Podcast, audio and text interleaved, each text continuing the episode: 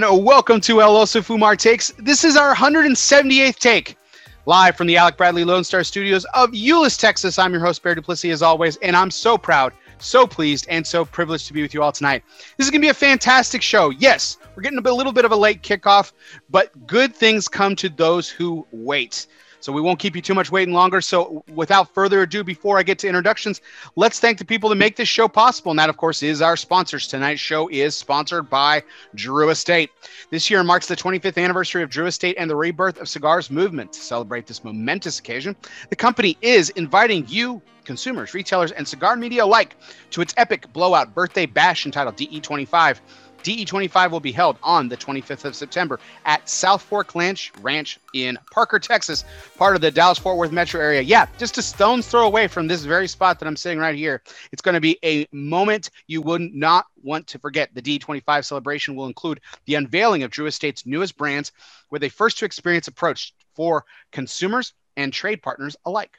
Buy your tickets today at drewestate.com slash DE25 drewestate.com slash DE25, and I'll see you there. So without further ado, let's get to the introductions for our 178th take. Please, everyone, welcome my guest this evening, sponsored by United Cigars, Smoke One Today, and Start Living United, Mr. Mickey Pegg of All Saints Cigars. Mickey, how are we doing tonight? Doing great. Thanks for having me on the show. Oh, fantastic! I'm I'm I'm so excited that you're here, and I'm so uh, I'm so glad that you agreed to be on my show uh, tonight. Even though you found out how late it was going to be, I know that was a I know that was a shocker for you. So yeah. I, I, appreciate I appreciate you to uh, making the sacrifice. And uh, I think all my guests. I realize I do it. I usually at the end of the show, but I'll do it at the be- for you, Mickey. I'm going to do it at the beginning and the end. I realize this. Why you afraid I'm going to fall asleep? What's that? You're, you're afraid I'm going to fall asleep? No, I just I, I'm I'm really I'm really I'm really glad and uh, and full of gratitude that you're here today. Um, it really it. really means a lot. And you're I awesome. listen, I know I know uh, I know Sunday is family time, and um, and I I know family is very important to you. Uh, as it is to me as well. And and so uh, when it's you know when you take you know a couple hours away from them to to spend a couple hours just talking to me about you know whatever, uh, you know it, it, certainly means the world to me. So thank you so much. Yeah. So, but uh, well, I do I do have kind of a I do have a kind of a fun question before we kind of get into what we're smoking tonight. In fact, I'm going to let you uh, pick, you pick my cigar. I'm really excited to to light one of the All Saints cigars up tonight. But um, um, so I'm listen. I, you know, normally when I'm not sweating my butt off here in my my studio here in Texas because it's you know it might be raining outside, but it's still like 100 degrees in my garage. Um, I, I, and I, when I get on and put on my Sunday best, I, I like to rock the bow tie. And I know you're a, I know you're a bow tie fan too, but I, I, mean, I saw you at the, at the, at the trade show and I've seen you some pics since, man, the, the, the, the bow tie seems to have vanished in, in a few months from, from years past. Uh, have you, have you gotten rid of it or is it just, is it kind of in hibernation? No pun intended here. Uh, you know, it's, it's funny. They're, they're, they're uh, still on the back of my door. I still have an extensive collection uh, but getting back in and spending so much time down in the factories and uh, and of course now everybody's wearing a bow tie. Uh, uh, you know, Glen Loop. Uh, I see the Ashton rep down in you know, Mid Atlantic. Great guys wearing the bow tie. Uh, it's uh, it's not gone away. It's just that it's um, uh, I, don't, I don't know. It's it's it's there, and I'll wear it sometimes. But uh, it's right now. It's just uh, it's it, I'm comfortable. So would you say it's like was it the trademark of the pre All Saints Mickey, and now you're like, yeah. now you're gonna have the the trademark of the All Saints Mickey, whatever it is. Yeah, so yeah, you know we're constantly working on our image and and what the point we're getting across and what we're trying to do. But uh, the bow tie, yeah, it was it was a different time. It was a different era. Uh, it was a different table, as they would say in poker. Um, and uh, it's not totally gone, but uh, you know I still wear the sport coats and stuff like that. It's um, but uh, yeah, I, I, don't know. I don't have an answer. I don't know why I haven't been wearing them lately. Um, but it, that that's where I'm at. I'm such a fan of him. I just took note of it, and I was just like, I was like, man, I was like, he looks, he looks great. And any time there's a fellow bow tie person out there, uh, yeah, I usually I tend to bond with them, whether they want so to. When you not. wear a bow tie, how do they see it through the beard? That's a good like, question. That's a great like point. opening of the beard, and like, that, hey, that's another thing. My my, uh, so I, you know, my my wife asks the same thing all the time. She's like, "Well, why do you even wear a tie?" Or what do you? I'm like, "That's a really good question." A lot of people didn't realize this at the trade show. Like, I'm not kidding. I'm not even. I'm not even messing around. I had a mask almost the entire time underneath, like just resting around my neck, right? And nobody could see it. Um, and then like it, it was like after the trade show when we were walking through like the, the the the huge casino floor with you know 10 gazillion people, I would throw it on and I was right. walking with somebody and I pulled it up and they're like, Where'd you where'd you get that thing? I was like, Oh, it's been underneath my beard this whole time. And they're like, Are you fucking kidding me? you know, the beautiful thing about a bow tie is too is like I tend to when I go out for the, the day, like I know there's some guys that change for every for every part of the day, but I well, I pick an outfit for the day because you're working 12, 14 hours uh, let's not call it working. We're, we're doing what we what we love to do. Mm-hmm. I don't have time. I'm too hyper to even uh, to change. Uh, matter of fact, it was so crazy with my old sales reps in the day, and that's what Miguel out. Like, you got to tell me to stop for lunch. I'm not going to say no. You got to tell. Like, I'm hyper. Like, I'm always. I don't want to miss anything. But when you work those long days and you're selling down a lot, you take your bow tie off. If you fold it correctly. You put it in your pocket, and it looks like a kerchief in, in your pocket of your suit and it's easy when you take it off. It's easy. You don't have that big long Windsor tie that you have to stuff somewhere, right? And it usually kind of matches. So that was always.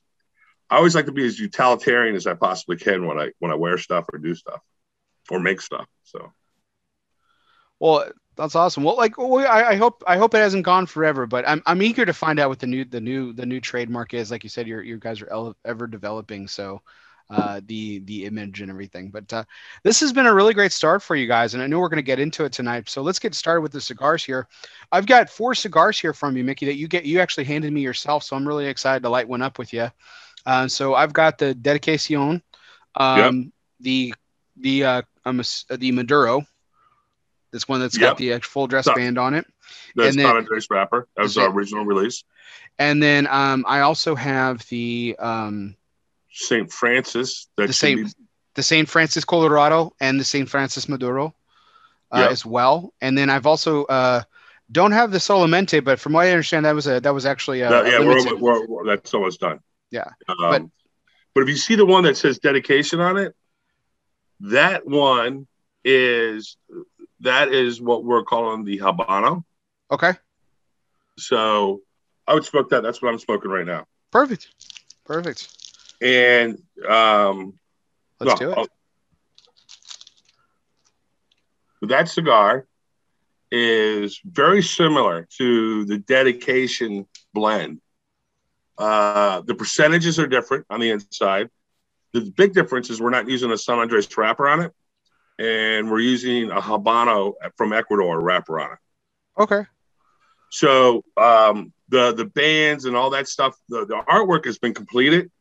We're just finishing the packaging and getting that stuff. The cigars have been aging um, in Escaparate down in Tabacusa, Esteli.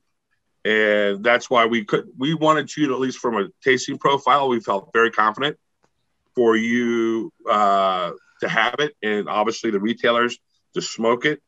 Uh, we were quite frankly embarrassed the fact that we didn't have uh, the trade dressing for you, is we, which we would like to have had but it was important to get it into your hands and smoke it um, simply because you know we, we were out there with one brand uh, you know one line of cigars. And when you now i love to do rail smokes. That'd be a great one. If you rail smoke that next to the dedication dedication uh, you, will notice there's quite a few differences. There's okay. a lot of similarities in it. Um, and quite frankly uh, we were um, playing with trademarks a little bit. So that's why. So you'll see uh, it'll be double banded. Well, it will look double banded, but it'll be one band. Okay. Um, and it will be predominantly Habano will be the name on the second band with Dedicacion smaller print right under it. Okay. So. Terrific. Well, so I mean, at the so I know, like you said, there's some tweaks and everything, but on the on the on the thirty thousand foot level, like you said, if it's if it's like the Dedicacion original blend with a Habano Ecuadorian Habano wrapper, but just some differences in the filler. So at a thirty thousand foot level too, it's very similar. I get in terms of makeup, I guess it, it's pretty comparable to the Solamente too. Yeah, but, like the jalapa percentage, I didn't change. So I mean, I don't really disclose everything that's in there. But it's pretty distinct. Like like you know, you remember smoking your first Cameroon, whether you liked it or not. Yeah. Um, yeah, you, you, knew that you knew there was something different, whether you knew Cameroon or not. You know, in the beginning of smoking, you know, I started in retail, and I remember that was my first like, wow, like what is tobacco? What's the influence? Uh, what's what, what's in there? Um, yeah, one of the things I think predominantly uh, is, and I can say that confidently because I don't like to, I don't want to put words in anybody's mouth because everybody has a different interpretation, even on strength, body, flavor. Is definitely you should taste some of the jalapa that's in there.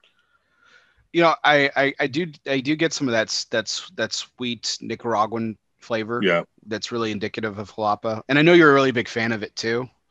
Uh, the tobacco. Um, I get in trouble for that with it from everybody. Yeah. well, when I go down there, Mika's like, Miki, Miki, there's other tobaccos besides jalapa. And it's like my wife always says, you know, like when I'm coming up with the color combinations, she goes, you know, there's other colors besides red and blue. And I go, what? Khaki, forest green. things, like, things, things that go with red and blue, right? I mean, complement right. complementary colors. Yeah. I'm this. I'm the same way. My my uh, my two favorite colors are really are really polarizing because they're Christmas colors. It's green and red, so I really yeah. can't wear them together except for once a year. Um, and you would think that would make me like this mega Christmas fan, like that's like over the top people, like some you know those people. Right. Yeah. Um, my wife is my is daughters. Very, yeah, my daughters are like that. You know, my, they're counting down all the time. We just had yeah. Christmas in July on the 25th, right? yeah.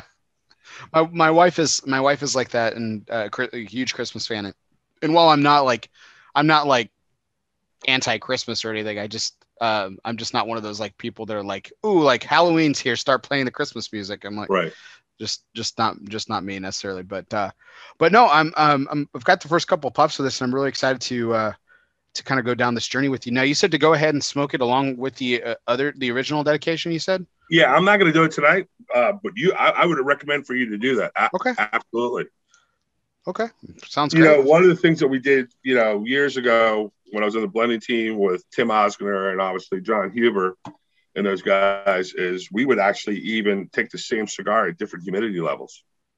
Not that we Ooh. had control of the humidity level. Once it went out to market, we tried to enough with uh, Boveda. They were Humidipak. That was their name at the time. Mm-hmm. That's why we put them. Uh oh, what did I just do? Can you see me? I can see you just fine. Um, uh, Probably close the window, Mickey. So that's all. All right. Well, I'm not going to. I, I can't see you.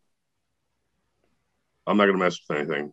Um, so yeah. So you know, we would rail smoke, and also when you get down to, I, I love doing rail smokes. Um, it, just when you get down to like the final blend, and you think that's great, and then you step aside and you go back to another blend that you're working on for a specific cigar line, it's like, uh, okay, that's a great blend.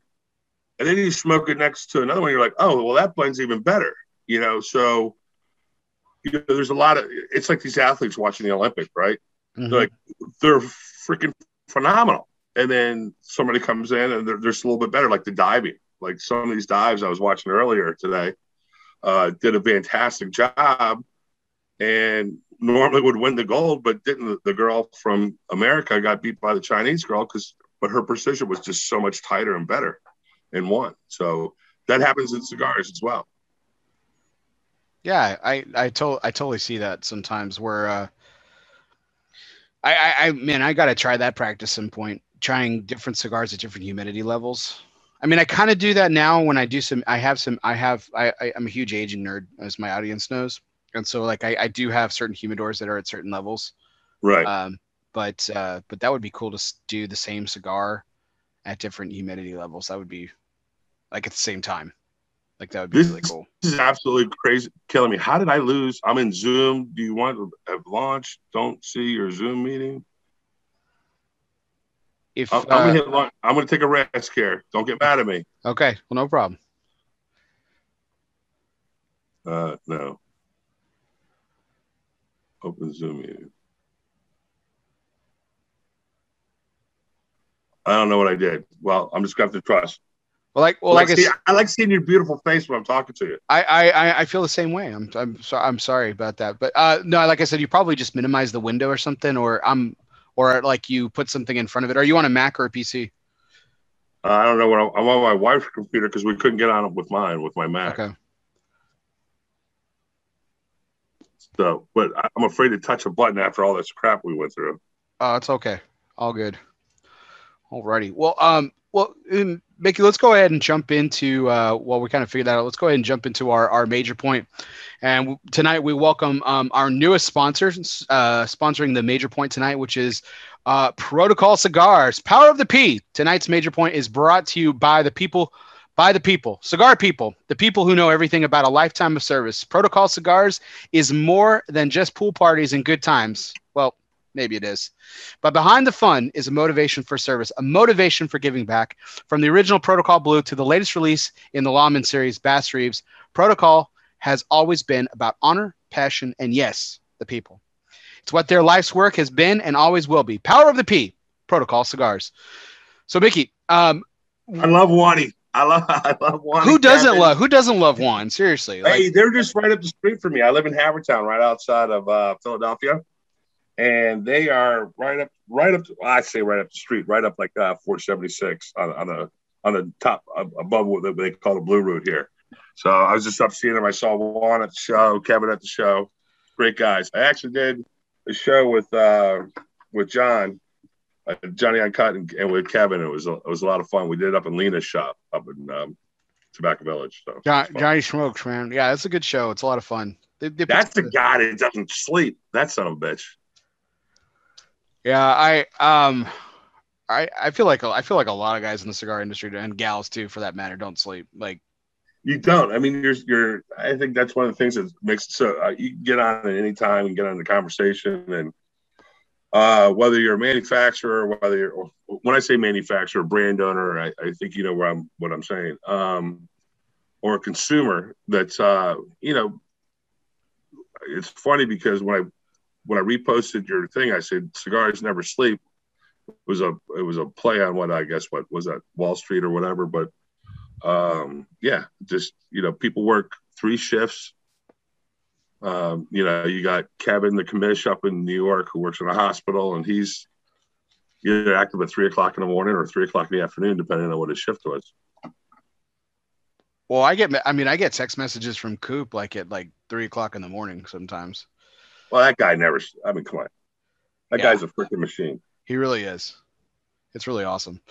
Um, so, but, I mean, but you, I mean, speaking of, I mean, speaking of machines and speaking of, you know, journeys and everything like that. I mean, you, like we were talking a little about a little before we tried to get this, this, uh, this Zoom to cooperate a little bit. We were, uh, we were talking a little bit about yours as well. And, uh, I mean, that's, that's something that, you know, is pretty epic. I mean, it's it's kind of worthy. Like I even kind of joked around in my part, my uh, my post about it. I was like, I mean, it's worthy of. I mean, it's worthy of the Iliad, man. I mean, it's kind of it's kind of Homer-esque.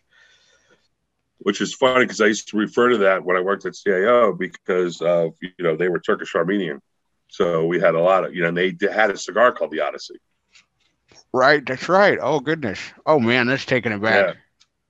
That's taking it back. So, so I mean, so let's talk before we kind of kick off your career and everything. Uh, I know you're. I, I, what I've heard, the reputation that precedes you. oh Is boy it your? Is oh it your? boy No, no, no, no. Nothing, nothing, nothing ostentatious. Just you're you're a man of stories. You know, you've you've had you've had an illustrious career in scars, and you know you've you've probably touched or talked to or spoken with or have had a relationship with a lot of people in this business that are you know have had some success, and you probably knew them when they were first starting out, which is pretty cool. yeah see- absolutely see them. So, uh, um, so I mean, I'm kind of giving you free reign here. I know this is kind of like like you know just kind of open table, but um, like what was you know what what's one of your favorite stories to share about what's like let's I'll narrow it down for you yeah as far as someone who's like really prominent now in the cigar industry, but you like you met them literally on day one and you like you knew that they were going places. I pick one. Um, yeah, there's uh, let's see, uh, Lido was just getting out of the jewelry business, and and it was called Los Diplomaticos before he bought the farm. I bought literally bought the farm, not bought the farm, but bought the farm. Right, right. Uh, the finca. Um, There was uh, there was uh, George or Jorge Padron get, just getting out of his MBA at uh, at Miami after going to FSU, which was pretty funny. He did undergrad at FSU. they got his MBA from Miami and helping his dad take that to the next level and, and introduce the Aniversario series.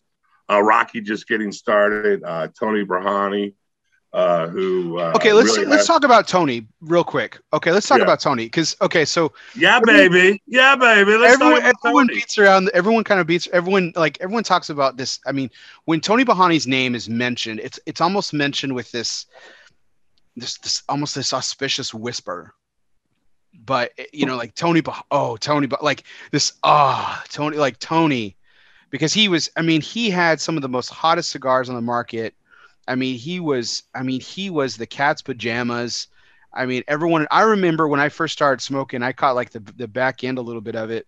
Well, actually, I was kind of right in the middle, I suppose, of, of his, you know, of his run and everything, and and made some stupendous cigars. I mean, amazing, and and I mean, he's you know he's not you know he's not around anymore. It's just it kind of fizzled out and everything. You know what? What was? I guess what was, What was his strength? yeah what was the yeah what was the what was the best part about knowing Tony in that in that run? Ah, let's say, let's see, let's um, come on. I went to mass today because I don't want to say anything bad. Um, I have a lot of good things to say about Tony, but there's a lot of things that uh, unfortunately just disrupted his his momentum. But um, number one, he was just always upbeat and positive. Um, he did. He was one of the first people. You know, they say outside the box, and I hate all these freaking terms. Outside the box. At the end of the day, and if I say them, then slap me. Uh, all these, all these things. But you know, like he, he was working out of Costa Rica, at the cheese baron's place. He was working with tobaccos that other people weren't working with or admitting to. And that correlates to another story of my life, you know, at CAO, but um uh and, and just just had a lot of high energy. Um and you know, and just Like made you look level- calm and high energy, or was like on your level? Because like you're pretty high, you're pretty high energy. Every yeah, well, I was a lot crazier back in the day. So, you know, Tim Wong or some of these other guys will tell you too. Uh, Shodell and I was intense too. Like I wasn't, you know, a lot of people Oh, always always smiling, but you know, behind behind closed doors, sometimes I could be a little intense. If you didn't know the blend, if you didn't know the cigar, when I say the blend, wrapper, filler, binder, that's all you needed to know. You know what I mean? So. Uh, country of origin, not not the specifics, not whether it's Criollo 98 or Jalapa, whatever and know the price points. And I got a funny story about Miguel. I can tell you a little bit later about that when I interviewed him. Um, but it was, you know, he just had high energy and and it just uh, and really came up with some blends that were unique and and explosive because everything was kind of the same, you know, at that point. Uh, but also people were starting to learn from the retail. I was in retail at the time when I met a lot of these people at Georgetown Tobacco in Washington D.C. So, uh, yeah, so he, he just had a lot and just, um, you know, unfortunately didn't change with the formats and then had other things that got in the way and that, that was it. But then you have guys like Rocky Patel, who I, you know, obviously who I work with now, had that high energy and just kept getting better and like wasn't afraid to make a mistake or, or, or trip and get back up and get on it again and go after it and, you know, acclimate to, uh, to the industry to whatever he needed to do. And then, you know, eventually within, you know, yeah, Rocky was an overnight success, but over after 25 years, you know, and Mhm. uh, he, you know, he would fall down and he'd get right back up again. He got back up on that horse and did uh, those other things. And I, I- I think, unfortunately, that uh, that hindered Tony a little bit. So, and then, um, and there's other things that happened, but you know, outside of that, you know, if you look at the positive things, and that's where you want to emulate when you look at something and you're building, whether you're building a brand or creating a brand and building it. I built brands before. This is the first time that I've been in the creation of a brand and then building it. It's uh, and it's a lot different. I've talked about that before. You know, um, when I got my hands on a couple of the other brands, there was already some kind of foundation there.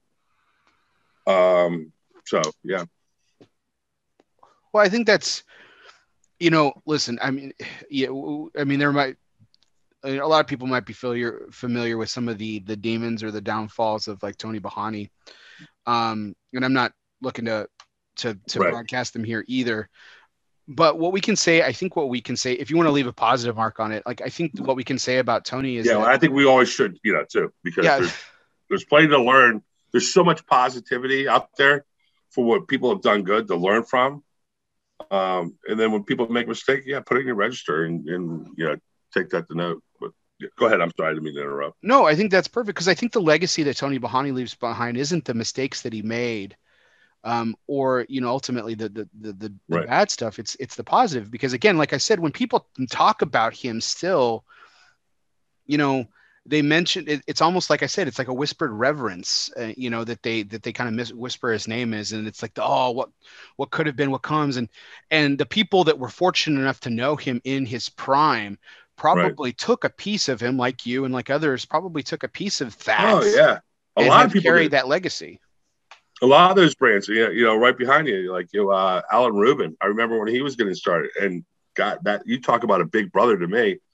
I mean, I'm I absolutely love him, and uh, I haven't got to know the.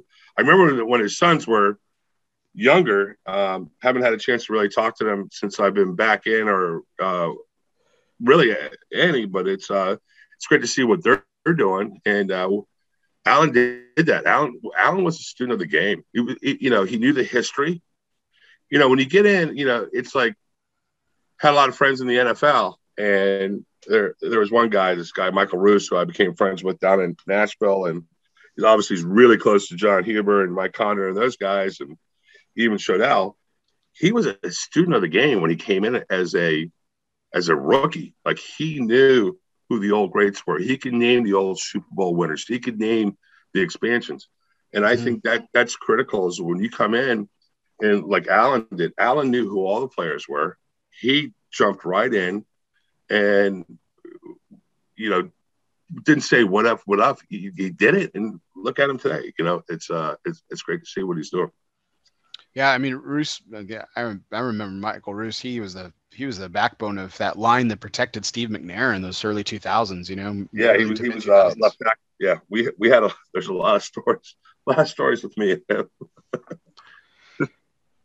He's a he's a West Coast guy, right? He was like uh, Washington. Washington. Yeah, yeah, he played for Eastern Washington.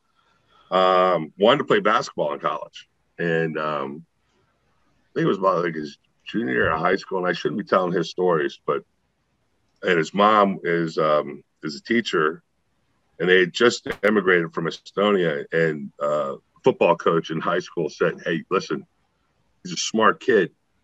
You want to you want to make sure he gets a full ride to college." he needs to play he needs to play football. And so he was a tight end his senior year of high school, and I believe his freshman year of college, and they moved him to the line. He was six seven, and uh, you know the rest is history. So yeah, uh, interesting uh, guy. It, the field's named after him now. So oh, that's cool. oh yeah. wow, okay, nice. No, that field's red before. So you remember, I, I think it was Idaho that has the blue field, and then they went red, and now they made a rule that you can't do that anymore. But the, their grandfather, existing ones, and Eastern Washington was kicking everybody's ass, and so they would call it the Blood Bowl or the Blood Bath or whatever because the field was red. Oh, nice. I like. I like it. I think the, the a lot of people thought. Listen, I was in. Uh, I went to TCU, and I was in. I was in the Boise uh, conference for a lot of years, so I remember the blue field. And a lot of people just thought it was obnoxious. I was like, hey, it's you know what? It's it's cool, man. Everyone's got you know, everyone has a green field. They don't. You know. It's, right the one the one claim to fame. So I think I don't, I don't know. I thought it was great.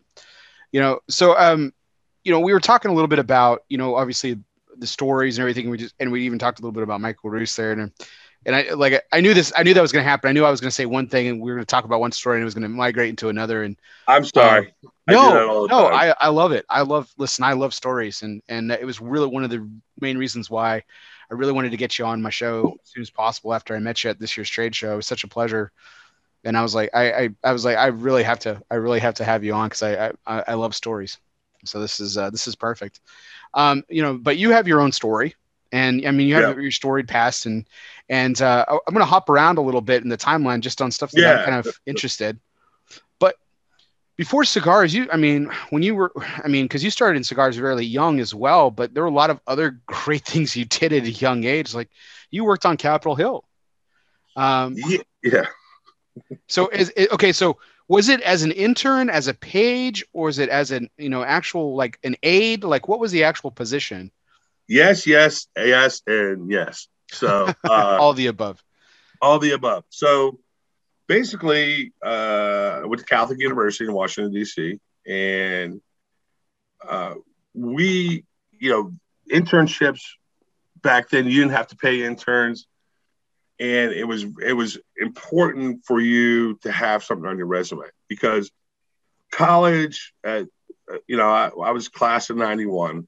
Um, that you know that was the end of the era. He went to college and jobs just you know come, came raining down from the skies. You know that those days were long gone. So you had to build internships and build uh, other stuff for your resume, and you know that was it. So I got started. I worked for a senator uh, my junior year as an intern, and then from there, I you know I got various jobs. And when you got paid, finally, you would have a job for nine months, and you have to look for one for three months or if you got a pretty semi solid job, you're only as long as that elected official was there.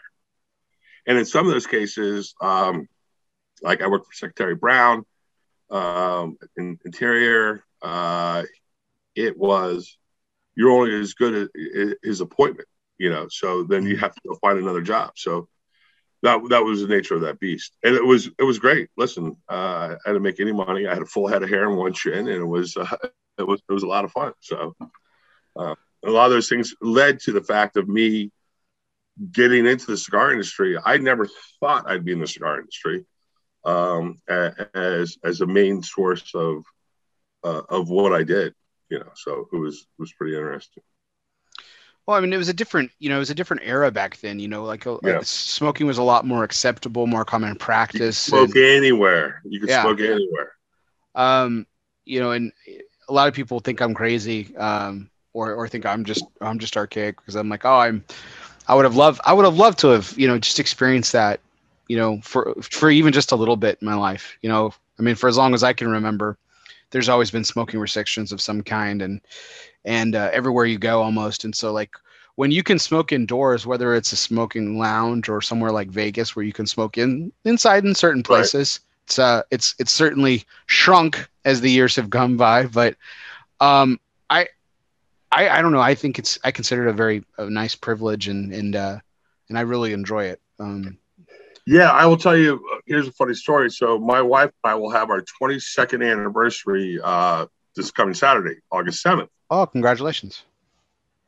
California's lockdown on smoking, you know, would kind of set the tone for the rest of the United States it took a long time, obviously, but got there. Well, a long time because I've been in since '89. You know, working in a retail shop. Um, California was shut down. Uh, and when I when I say they shut down, they shut down overnight. So uh, before, so my wife and I were we got engaged December 19th, 1997. And then I went out to uh, I got the job with Davidoff. All right, so before, so like, let's, I, I want to say those laws went in 96, 97 in California. And I remember she was out at a trade show. She was working for the Ritz Carlton at the time, doing a trade show out in San Francisco. And I went out there, and it was just after, was probably less than a year before that. I don't have the exact date where they really start shut down smoking. I remember walking into a bar and lighting up a cigar where I didn't think it would be a problem. And the guy put an ashtray in front of me, not mad or anything, like, hey, listen, you can't, you can't do that. And um, oh yeah, yeah, yeah. I forgot, you know, I had a couple drinks and whatever, and I and I had forgotten.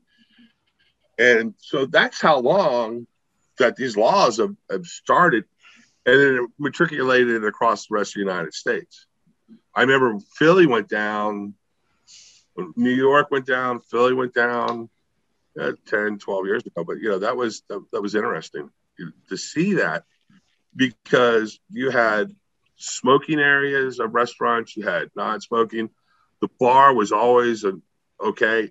There was a couple bars, like a couple restaurants that had a bar, and they would be like, All right, yeah, but you can't smoke a cigar until like after nine o'clock. Right, right, yeah. Semi, we had we had friendly, semi-friendly, and then total access. There was a way that we ranked all of them, you know, at, at that point.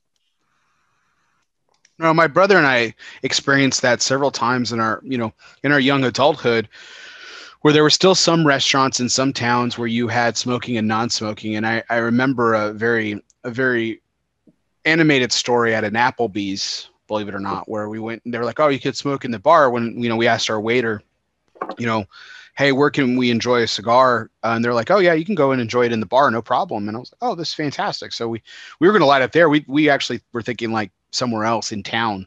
Right. Um, and uh, they're like, no, you can go into the bar and, and, and smoke. So we're like, oh, great. And so we went in there and, you know, ordered, you know, dessert and, you know, living it up as a couple of 20 year old kids. And, right. And uh, I, I remember, um, I remember like it was yesterday. We had that, that uh, presu- presumably what would probably be like the shift manager or something coming over and telling us to to stub out our cigars. And we're like, what? We were told that this week we could smoke here. We were told Right. that we could do it.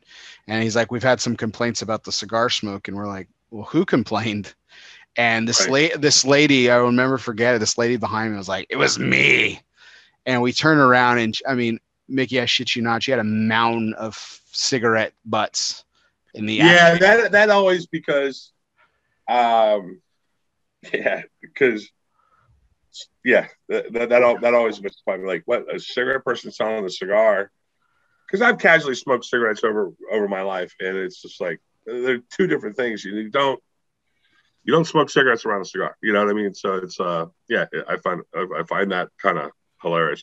But also, you know, when it got people it got moody too. So it's like sometimes they say you could, like you said, you could smoke in the bar. And you go to smoke in the bar, and then depending on the mood of that manager or or the the regulars that were there or whatever. So Well, and that was like the one, and this is a really cool place. I'm not trying to disparage it at all, but it is really confusing. One of the coolest spots in downtown Fort Worth is this place called the Scat Lounge. It's a jazz bar. I know, I know it. Oh yeah. Oh gosh, it's so cool, so cool, such a cool spot. But now, uh, well, in fact, I don't even think you can smoke in it at all now because I think of the Fort Worth City Ordinance.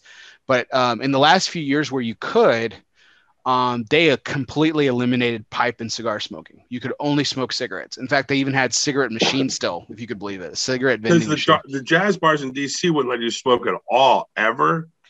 But that was for the singers. That was more for Sure. Like the, and I got that. You know, there's a the, what was it, the Blue Note that was right behind George uh, Blues Alley, which was a famous jazz bar, and it's long gone now. But you could never smoke in there. But that was because they had live jazz singers or, or those type of performers with jazz music, and I, and I got that, you know, for the throat. Yeah, no, and I and I get listen, it's your establishment. You can, you know, if it's a private if it's a private establishment, you can make whatever rules you want. I'm not going to begrudge anyone. It's disappointing, but um but yeah, that always confused me. It was like, oh, we can smoke cigarettes and I remember I I uh I specifically took uh some cigarillos in there to kind of blend in, hopefully. Right. Uh and um and someone someone rat someone ratted me out. Same thing. Someone ratted me out. And I had a guy come over and said, "You got to put that out." I was like, Was he is this- smoking a jar when he told you to do that? No, I, I no, he was smoking a, a cigarette of some kind, and Yeah. and uh, I said, I was like, tell me how this is different. He's like, it just is. It stinks. I was like, okay, man. All right. Well, this is going to be a situation of agree to disagree, but this is your establishment, so that's fine. Um, but it, it'll it'll forever perplex me. I mean, uh, just the the the cigarette smoker versus cigar smoker thing. I like, because I mean, I I mean, listen, I don't know. I know I know there are certain lounges out there that are like no cigarette smoking whatsoever. And um, and they, again, they, they should they, they should be there. Like I, I have friends that will come visit me and support me that casually smoke cigars and they smoke cigarettes and they'll come in. I'm doing an event in a lounge like here in the Philadelphia area, and they're like, I can't believe they made me put out a cigarette. And I'm like, yeah, it, it's too different. That sulfur, it doesn't, they don't mix. You, you know, Yeah. absolutely. yeah, uh, but I know like like if you and I are just hanging out in the backyard and you, those same friends come over, we're not going to make them put out their cigarette. No, that's a little that's a little bit more open air, and it's not Yeah. gonna really going to affect. I do try to encourage them to use a different ashtray. That's fair. That's fair. Um, so kind of going go go back to this this career in politics here, Mickey. So, Um, what was like? So, uh, I know you you had several jobs, like you said. What were uh, what were a couple of the? You said senators, correct? You worked with a couple of. Yeah, I did a couple things. But can I ask you this? Sure. Since sure. we're on that question, we can remember that when we come back. Do you mind if I go take a? Absolutely. So, yeah, while Mickey takes a quick break here, we're uh, we're kind of going down uh, the the history of of Mickey Peg's uh, journey in the cigar business, and right now we're we're talking about his foray into politics, and uh, I'm eager to kind of get him back to to talk about uh, a little bit of those. But uh, really appreciate everyone tuning in uh, tonight. I know we got a little bit of a late start, um, and that's that's on uh, that's on me and the good old fashioned technology. Sometimes you know it's the state of Texas I live in here, and you know if the weather's poor, sometimes um, you know, it, you know, it just, the internet connection just doesn't know what to do with things. So we got a little bit of a late start tonight, but, uh, but thanks for tuning in for our 170, uh, 78th take with Mickey Peg of All Saints Cigars, uh, who will be uh, back here in just a moment. And just to do a little bit of a, uh, of announcement here uh, next week for our 179th take. Uh, we'll also be wake, welcoming in. So for the ne- this week, next week, and the following week, uh, we'll be having uh, some guests who will be there make their first appearances on LOC Fumar Take. So I'm really excited about the next three weeks. You know, we have Mickey tonight. Ram Rodriguez of El Artista Cigars will be uh, next week for Take 179, and then Take 180 will be Eddie Guerra. Um, um, brand senior brand manager over at Davidoff. Uh, he does a lot of work with Camacho and Avo and uh, a new Avo cigars coming out. Uh, so pretty uh, pretty excited to uh, to have Eddie on and talk about that. Um, but uh, so those would be takes 170. Uh, tonight is of course 178. Next week will be take 179, and then the following week will be take 180. Um, so I'm eager to see in our audience tonight. Have has anyone tried Mickey cigars? So uh, the All Saints cigars, it's a newer brand, and we're going to be exploring that later on as well. And but Mickey's no stranger to the cigar industry. So we're that's what we're uh, doing here tonight. So I'm eager to see if anyone has actually tried any of Mickey's cigars. The All Saints cigars are pretty fantastic. I'm smoking two of them right now uh, at Mickey's encouragement. Uh, the Dedicacion, the original, which is a Maduro from uh, wrapped with the San Andres uh, Maduro wrapper, and then an Ecuadorian Habano as well on the second cigar. So I'm smoking those two simultaneously. So it's quite the experiment. Mickey encouraged me to do this, so that's what I'm doing. Um, again, when we wait for uh, for Mickey to return here, um, I actually uh, um, am really enjoying this uh, this Habano. This second, this this is I guess their second line in the uh, the dedication series, dedication series. Um, I'm really enjoying this Habano, and I think it uh, it's actually pretty complementary to the uh, to the Maduro, which was the original release. But really, really enjoying this Habano. It's fantastic. So I'll be sure to share that with Mickey when he returns. Um, but yeah, I'm eager to see what uh, if anyone out there has actually uh, has actually had the opportunity to try All Saints cigars. Again, it's relatively new. Uh, really great fanfare. There's a lot of supporters out there. You know, Mickey's been in the industry for a long time, which is what we're talking about tonight. But I'm really enjoying these two cigars together. This is a really interesting experiment, and as my audience knows, I'm really I'm all about experimentation. So, um, we got uh, we got Mickey back, and uh, Mickey, I was just telling our audience how I've really enjoying this experiment of smoking the Habano and the Maduro together. Yeah. Um, and uh, I'm, I'm I gotta tell you, I'm really, really, I, uh, they're both they're both very good, but I'm really enjoying I'm really enjoying this Ecuadorian Habano. It's it's it's fantastic. Um, yeah.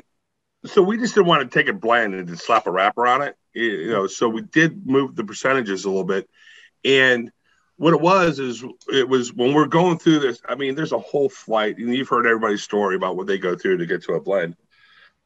Um, it, it was the percentages were different. Ninety percent of the tobaccos are the same, so I'll, I'll tell you that.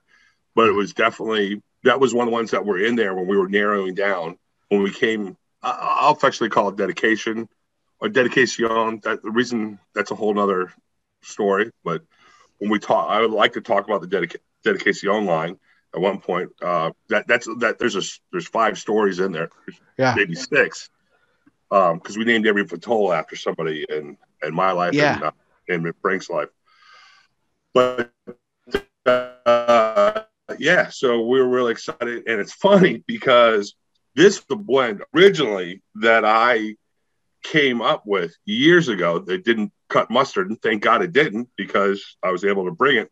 And it originally had a Sumatra wrapper on it. I think you and I talked about this at the show. Yeah. The buzz was all the Sumatra wrappers. And I go, there you go. I'm already be- I'm already behind the curve. You know, so it was. Uh, but no, it's funny, and we're really proud of it though. So that's great. That's great.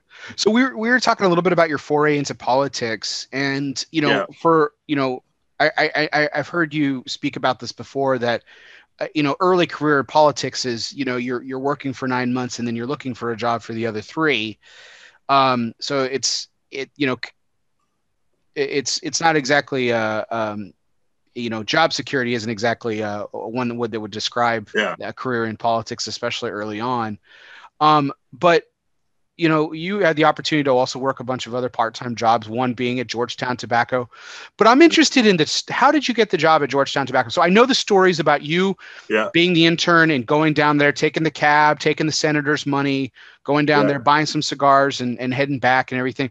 So did you just you were just coming and going all the time and then they finally said, Hey kid, do you want a job here?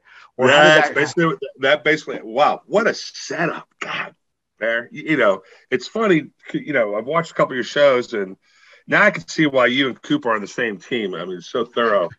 Um, and just this the catching up that we were doing over the last week uh, is fun and exciting to see that somebody takes this passionate. You know, I, I, know there was some shit out there on the blogs about fake media, new media, whatever, you know, all this stuff. But uh, yeah, so um, that's basically what happened. And uh, I got a part time job. It was the most killer part time job in the world that you could ever ask for. Because uh, by the time I got offered, I was out of college and I was working on the Hill.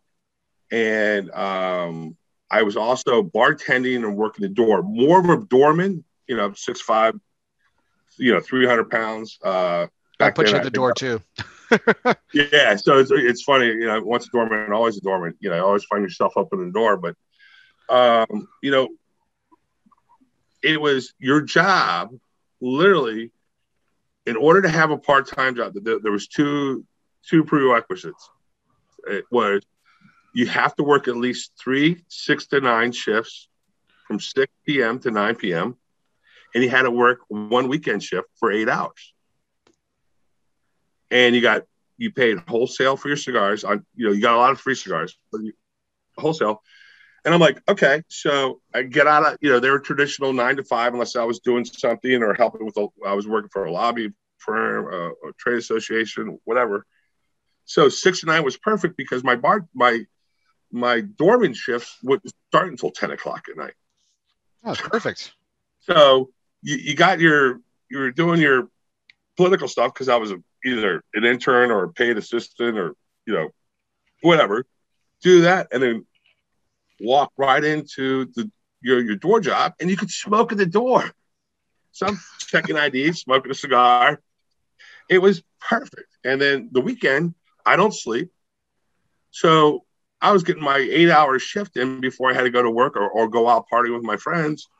And it was and it was perfect. And i got to meet a lot of really neat people. So it was uh yeah, it was it was perfect as a part-time sales associate, and I got to learn the industry inside and out. And you know, you sell what you know, and I had an opportunity to meet a lot of people that talk, talk to me about their cigars, whether they were the early version of sales reps or brokers at the time.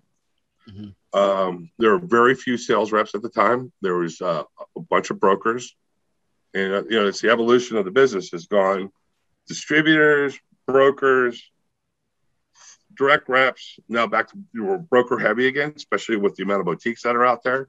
Right. So watch that evolution. It's been you know really good. So yeah, that was um, it was it was a perfect. I mean, I had three jobs when I was out of college.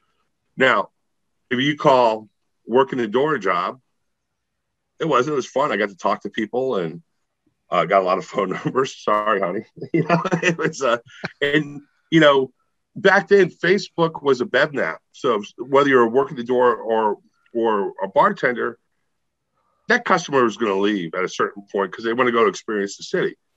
Hey, listen, I'll show you map. Go up Case, go up at K Street, over to M Street, go over here and go see this guy, see this bartender. And all the bartenders in Dorman would send people around to the different bars. So, say a guy paid a door, paid a door charge at our at our bar uh, to get in, and we'd say, hey, go ask for this person. You'll get him for free. Like if you knew the guy was drinking and spending money, you send him like you'd write a note, free cover.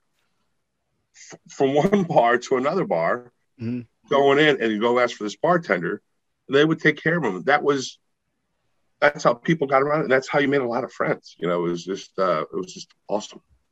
Well, networking was so different then. That was something that I I, I remember from a, yeah. an interview that you gave was you know you, you I said you're you're a big family man and you you talk with such open love and affection for your wife Kim and your and your three daughters and uh, yeah. But I remember when you first I mean okay like you were getting ready to propose to Kim you wanted to you wanted to ask her you wanted to ask her to marry you but you knew you had to have some stability and lo and behold Davidoff comes knocking at your door. Yeah. And so you get Go ahead. Go, go ahead. Yeah, no, I was sorry. like, you get that opportunity and everything.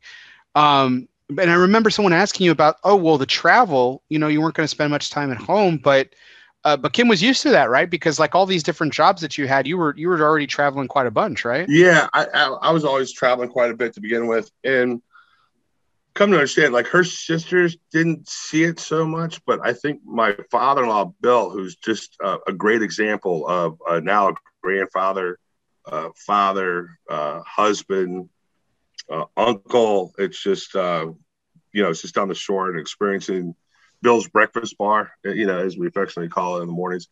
But uh, he traveled. I think when he was building himself and building that business that he that he has done and, has done very successful at, and being able to provide for his family all the things that and, and the comforts of of his hard work. I, I I believe he traveled. So Kimmy was already kind of conditioned to that a little bit.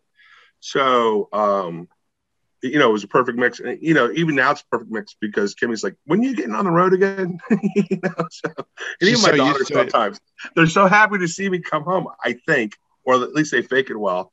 Uh, but it's like, hey, when you get on the road, you know, because I'm always trying to um, impede my my my efficiency models on them. We're like, it doesn't matter. This is efficient for us. You know, leave us alone. Um, so it's pretty funny. Um, but yeah, so it's been so weird like that. The last year's been so weird. You know, all these people that are so used to traveling and their families are so used to them being out of the house so much. And I mean, yeah, that's it's it's. I think it was great for us as a family, as a family unit. But I really only stuck around for two months. Now, uh, there's been time where I, have been home for a month or a month for two, but uh, just as we're building the business. But it was I finally got on the road after two months. That first two months, I I mean, I had to go. I mean, we we put everything into this business. You know, that was a decision because um, originally I was going to work uh, doing selling mutual funds during the day, and then you know go visit cigar shops in the evening. And I'm like, if this is going to work, and if anybody's going to say yes to this, and that was one of the things when I met with Rocky about us doing doing stuff, you know, down there in his factories, and if he was going to give me the access that they gave me, he, you know, he wanted to know it was uh, full, and I had already committed to going full at that time. So yeah, it was. Um, yeah, I, I got on the road and I just got tested a lot. Uh, you know, I, I, told the story earlier. It was, uh, it's funny when I started doing the COVID testing, it was fifty-eight dollars. I'm vaccinated now, so I don't have to take the test as much. But um, it was fifty-eight dollars the first couple times I did it. When I came home, it was one hundred and seventy-five when I got done doing it. Oh my god! So, yeah. So, uh, but you know that was the nature of it. So, yeah. But I've always, for me, when I had the chance, I mean, Davidoff. So to back up a little bit to that that question, when Davidoff approached me, I'm like, so you're going to pay me to go visit cigar shops, stuff I did already, anyways, and I get an expense account, and I get to do this, and I get to do that. I'm like, oh, hell yeah. Had my golf clubs in the, not that I got to use them as much as I, I thought I was going to. You know, I thought I was just going to be this big country club, like go to resorts and stuff. That it wasn't like that, but still had a great time and just great stories and visiting all these great shops. And I think one of the things that when you're moving around like that, you get to see a lot of things and you get a lot of ideas.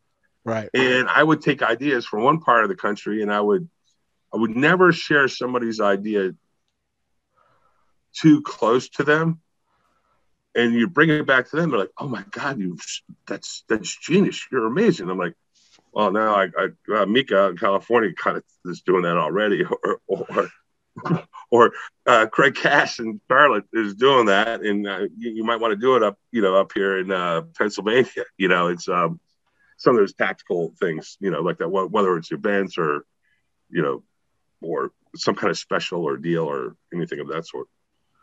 So when you, I mean, when you started selling Davidoff, I mean, that was very early on when they had just moved from Cuba to the Dominican production, Dominican Republic, and everything. No, it was it was just after. So they went from Cuba to the Dominican Republic, 89, 90 ish, right? Yeah. So they had actually um, were actually making in Honduras. They had the Zino brand that George Brightman was working on. So yeah. George Brightman, who helped that, and then I obviously was uh, helped uh, uh, Carlito with uh, the Opus. Um, and so I think he gets credited with the, the name a little bit or something George Brightman does. And George Brightman actually started at Georgetown Tobacco, then Davidoff, and then Cigar Aficionado.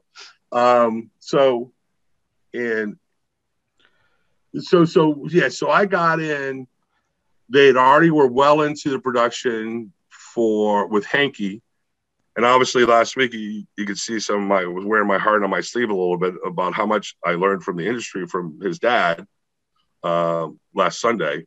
Mm-hmm. Um, yeah, when I class on. Yeah, so uh, you know that was um, that was amazing. I, I, mean, it was one of the greatest experiences of my life. But they had just, matter of fact, Henke had just stopped making Ashton. Ashton just went over to uh, Fuente because Henke couldn't handle the capacity. He'd already made a commitment and had a contract with Davidoff at the time. So a lot of people they don't know those original Ashtons were actually made by Henke, and then they went to Fuente. You know, oh yeah, you're right. A lot of people don't know that, and that's you know when I first started, it's interesting. You know what you learn about after the fact because when I first started smoking cigars, and then I started subsequently selling them when I started working retail, I would always refer to Ashton as the the the the American Davidoff and it wasn't yes. it wasn't meant as disparaging. It was it was meant to be complimentary. Um, but it's interesting that like yeah, the well the influence of Henke Kelner was was in there. You know, wasn't you know that helped Ashton quite a bit because they didn't have the appointed merchant restrictions. Uh, you know, they they they did you know make sure that you bought into the brand and were able to. They wanted you to be a part of that brand growth, but um, you know, uh, yeah, I'm sorry to interrupt with you. No, I never said it that way because I saw both of them equally because both of their reps were so awesome and teaching me about their brands. But I never, I never said that. I never. That's that's that's a great correlation. I love it. Yeah, I mean, it was just like I said, it was an early observation that I had that you know, and, I, and when I learned about the history of the two brands and and then how Henke actually played a, a part, obviously a, a, prominent, a much more prominent role in in Davidoff, and you know, Fuente certainly made that a staple of Ashton now you know, with the last 20 plus years. So it's it's it's interesting to just to kind of go back and see how close. Like we always talk in comments about how small this industry really is, but when you uh-huh. actually go back to some of the roots and stuff, like it's it, it's it's even closer than than most people imagine, which is yeah impressive. Um, but uh, you know, again, to to come to bring it back to you and everything, when you uh, so I know this sounds silly, but I'm I'm I'm just I'm just fascinated by the fact that you know like you've been around for for so long and before the days of Facebook you know, and you know when you started I mean there it wasn't like we're not talking about like I remember interviewing Cynthia Fuente and she was telling me how you, she used to call orders in from a payphone I know that wasn't mm-hmm.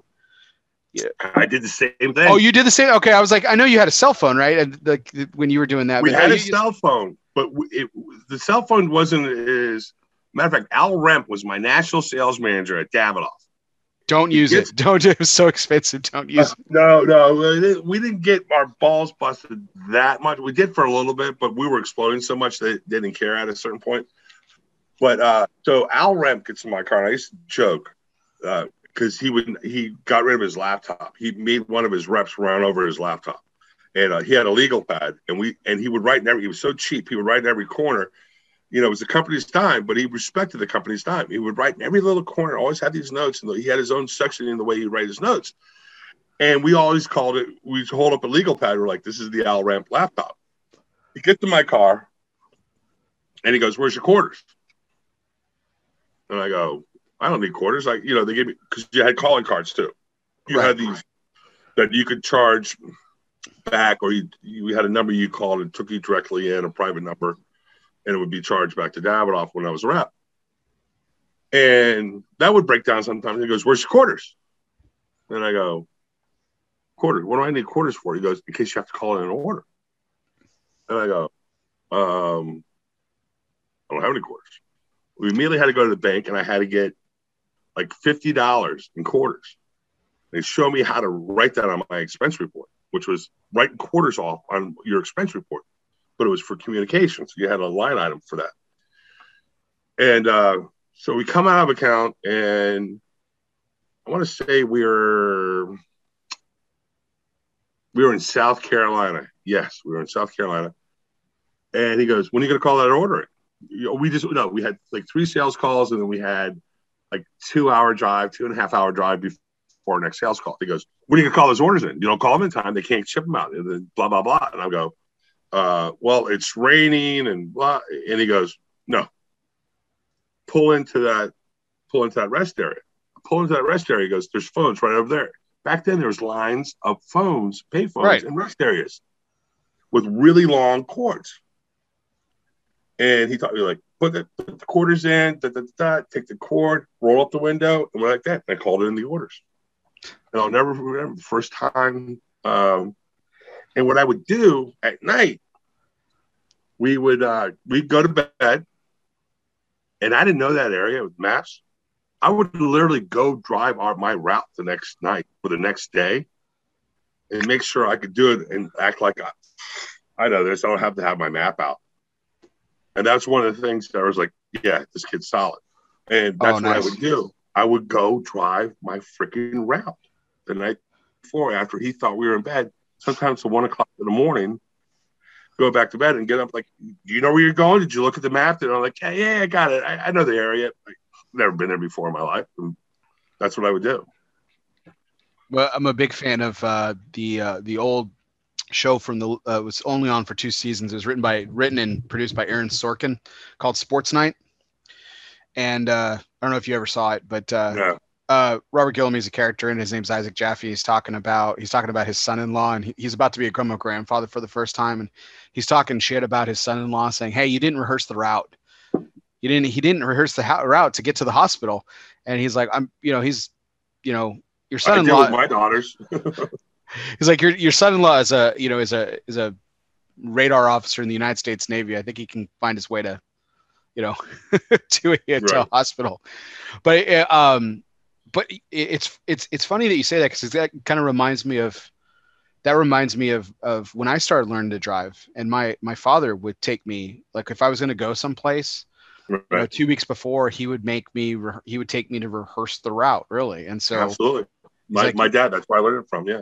that's so that's it's really interesting but um you know i i'm it's it, it- you know it, it's still kind of it's still kind of you know we're only talking about i mean yeah you've been in the industry for a long time but it, you know in the grand scheme of things that was you know 20 years ago and that's Yeah. that's how that's how far it's come and um you know i i I would just love for you to be in a room with other reps that are just coming up now and then hearing them complain about some certain things and like man, guys, you don't know how lucky you have it. Kind of Yeah, because I used to print out those freaking MapQuest things, and I would have like this, and then if you had to change your route, that'd fuck everything up because, like, oh well, you have to get over here, like, yeah, you know, because somebody would say, hey, listen, Mickey, uh, such and such company is bailing on me at the last minute for this event. Do you, can you do it? I'm like, can you give me 30 minutes? They're like, why do you need 30 minutes? Because I want to make sure that I can reroute and and schedule these people and, and tell them. And I would be honest, like Mr. Retailer or Mrs. Retailer, uh, I have an opportunity to do this event. Uh, can I come see you for a regular sales call the day after or something else? And they're like, oh, absolutely. You're doing that. You're doing that. Like you did it. And I call them back. I'm like, yes, I'm good to go. You know, I would. And then I'm like, oh, I don't have my MapQuest. I can't print it out. Then he had to go back to the maps and stuff like that. So it was pretty interesting. d- different Um, day and age. sometimes I would, yeah, one time Craig Cash, I mean, I drove through the night, didn't go to sleep to get one event, and then did another event to drive through the night because it was an appointed merchant event that we had to get done. And um, I think those are the things that kind of put me in the spotlight a little bit, though, too. So, I mean, you know, even though Davidoff at the time wasn't that, I mean, it wasn't I mean, it was certainly, I mean, it was up there uh, in terms of notoriety and everything at the time, even because it came onto the American market with with such a with such a splash. So you already kind of had that notoriety and everything. But it, it, that being said, it still wasn't necessarily what the power brand that it is today necessarily, but it was up there. I mean, to go from a kid working part time in politics to part time at Georgetown Tobacco, then full time, but then Davidoff offers you this job to go work. I mean, straight. I mean, you went straight to the top when it comes to being when you talk about rep jobs. I mean, yeah, I was very fortunate. Yeah. Was it was were you intimidated at all? I mean, talk about the fun times. Were, was it intimidating? Was it did you, did you feel the weight of that responsibility, or was were you just so ingrained in it already in the moment that you were just you were ready to go? Oh, when I was the CAO, I uh, I when I when I took over that sales operation, I was for about a day, and then I had guys like John Huber, Mike Conder, Jono, and Tim like just just do this, just freaking do it. And um, I had a lot of people putting their uh, arms around my shoulder. I was very fortunate. You know, when you say everybody has mentors, like I fuck man, I go, I, I don't think I think enough, enough of these people in my life. You know, it, it, it's unbelievable. Like Manny Ferraro from Ashton, um, uh, uh, Chip, you know, who's not, I, I, guess he's not with Ashton anymore. Um, uh, uh, Jorge Padron, George Padron. Um, I, I, could call like these people. I could call Dave Bullock. Dave Bullock is probably one of the biggest inspiration. I learned more from Dave Bullock than I did at grad school at the University of Pennsylvania preparing for like business and you know the acumen of looking at numbers and looking at, at sales strategy because these guys you know these guys he was a general at the time and then he went to rocky. Um, al remp who uh, uh, god we would battle like father and son but at the end of the day you know he was just one of the most beautiful guys in my life. Uh, dave, dave Berkebile from georgetown tobacco uh, these people like for some reason i was i've never been afraid to ask for help or ask for something that I don't know. And sometimes that drives my wife crazy, you know, like, you know, if you don't ask the answer, you know, you have a, a hundred percent chance of getting a no if you don't ask, you know, and it's like, I've been very fortunate. And uh, a lot of people, when I was going up quickly to the ranks at that time, you know, it's funny. I was like the young I was the youngest guy. I was the tallest guy. I was the only guy wearing a bow tie. Now, Glynn Loope's wearing a bow tie. Omar makes you look like a midget. Um, I'm sorry, like a small person. Uh, and then all these young studs that are out there now that are doing awesome and have such passion for the industry. So, but uh, now I'm just like the old guy, like, you know, finally launching a brand. But uh, yeah, so Oh, does that answer the question? Did I go off on oh. a tangent again? Oh no, no, it does. It does. It, it, you know, it, you like you Thank said, God this whole industry is ADHD like me. well, I mean, like like you said there. I mean, you know, you didn't necessarily think like you know the rest of us as outsiders. You know, even myself, if you know, if, if Davidoff walked into my door tomorrow and said, "Hey, we're going to offer you this, this a similar job," you know, you know, I don't, you know, I don't know what would happen after that, but I I know that if I ended up taking it, the the the weight, the responsibility would weigh pretty heavily on me. I know that I would probably be successful at it. And I'm not, and I'm not, I know I'm having Eddie on the, no, on the show here in a couple weeks. I'm not, I'm not, I'm not, I'm not fishing for a job necessarily. Oh, there's but, some great stories right there. Uh, what a fantastic what, he's done. Oh my gosh. Uh, incredible. Um, but it's, and I'm still a geek fan of everybody that's in the industry, you know? It's well, funny. Like Pete Johnson and I are boys. I still kind of geek out when I'm around him, you know? Um, Padron. I still geek out when I'm around him. Rocky, who I have com- him, Nimish, and Nish, Dave, I have conversations with on a weekly basis. I still get you know geeked out. Um, well, and they had and they had know. that same reverence for you. Like I've heard people talk about t- talk about you with that same kind of that same kind of like reference as well. So yeah, it's, I don't understand it, but yeah, it, it's nice and it's sweet that that's said. But yeah, just uh, man, I just love being a student of this game it's this it's freaking awesome. And I'm learning more from you guys than I've ever learned, you know, on a quick basis because you guys are really doing busting your balls, you know, getting hold of information and taking stuff to market. It, it's uh, that's why I couldn't wait to hug you when I saw you, a little bear hug. It, it, it was it was about close to a definition of a bear hug that I've ever had, except like you said, Omar DeFrias probably falls in that category as well, um, where it was actually about as literal of a bear hug as you could imagine. But uh, um, and I, I enjoyed it. I look forward to many more, many more, many more bear hugs with uh, with Mickey Pag. Um, but we're gonna we're gonna we're gonna jump into some more uh, of your stories here in a bit. But I want to take a quick break to talk. Uh, we're gonna do a couple of our fun segments uh, here, and uh, the first segment here is our our popular one must go. Which is always uh, brought to you by United Cigars, featuring La Gianna Havana and distributors of Jose, Jose Dominguez, Garofalo, uh, Bandolero, and the highly acclaimed Dominguez. I love those guys. Dave Garofalo. Matter of fact, I'm finishing up my recipe for his book right now. So, oh, uh, which is funny. But not not your not your wife's gravy recipe. Apparently, that's that's like Fort Knox level security that she has uh, handcuffed right on that. Yes. Yeah. So actually, Kimmy's helping me with it. So a little inside this, you're hearing it first. Oh, exclusive. Love it. Yes, and I'll and um, I'll tell you this. It's called Saintly Caesar. Ooh. There's your inside scoop. I love the alliteration. Ahead of the coop. Your inside scoop ahead of the coop it's always a great privilege of mine whenever I know something before Coop. It's only happened like three times. Um, on the hat trick. Literally was uh, literally was once uh, this past trade show where someone shared something with me. Coop walks in the walks into the room and I was like, "Hey, blah blah blah blah blah. This happened." I was like, "Did you know about this?" And he's like, "No." I was like, "I knew something before you. It was only five seconds. It didn't matter. It was uh, right. I, I, I I scooped the coop. It was fantastic." Uh, so to one must go. Uh, start one today, um, and start living. Smoke one today and start living united. Um, so, Mickey, this segment, I'm not sure if you're familiar with it, but this has become a really popular. No, I'm scared. Show. It's not. It's this one's fun. So, um, so we've got. I, I give you three things, and you just got to kick one to the curb. That's it. So, that's that's really it's really all it is, uh, and it's just for fun. Obviously, this isn't like permanent or anything like that. And this this question does almost straddle the lines of blasphemy. So I I, I think yeah, no one's going to get in trouble except for me for asking it. So, um, so here here's the question for you, and I because I know these three figures play a very prominent role in your life and the life of All Saints Cigars. So, Holy shit! So here we go. So here are your three choices. One's got to go. So the first one is Saint Michael.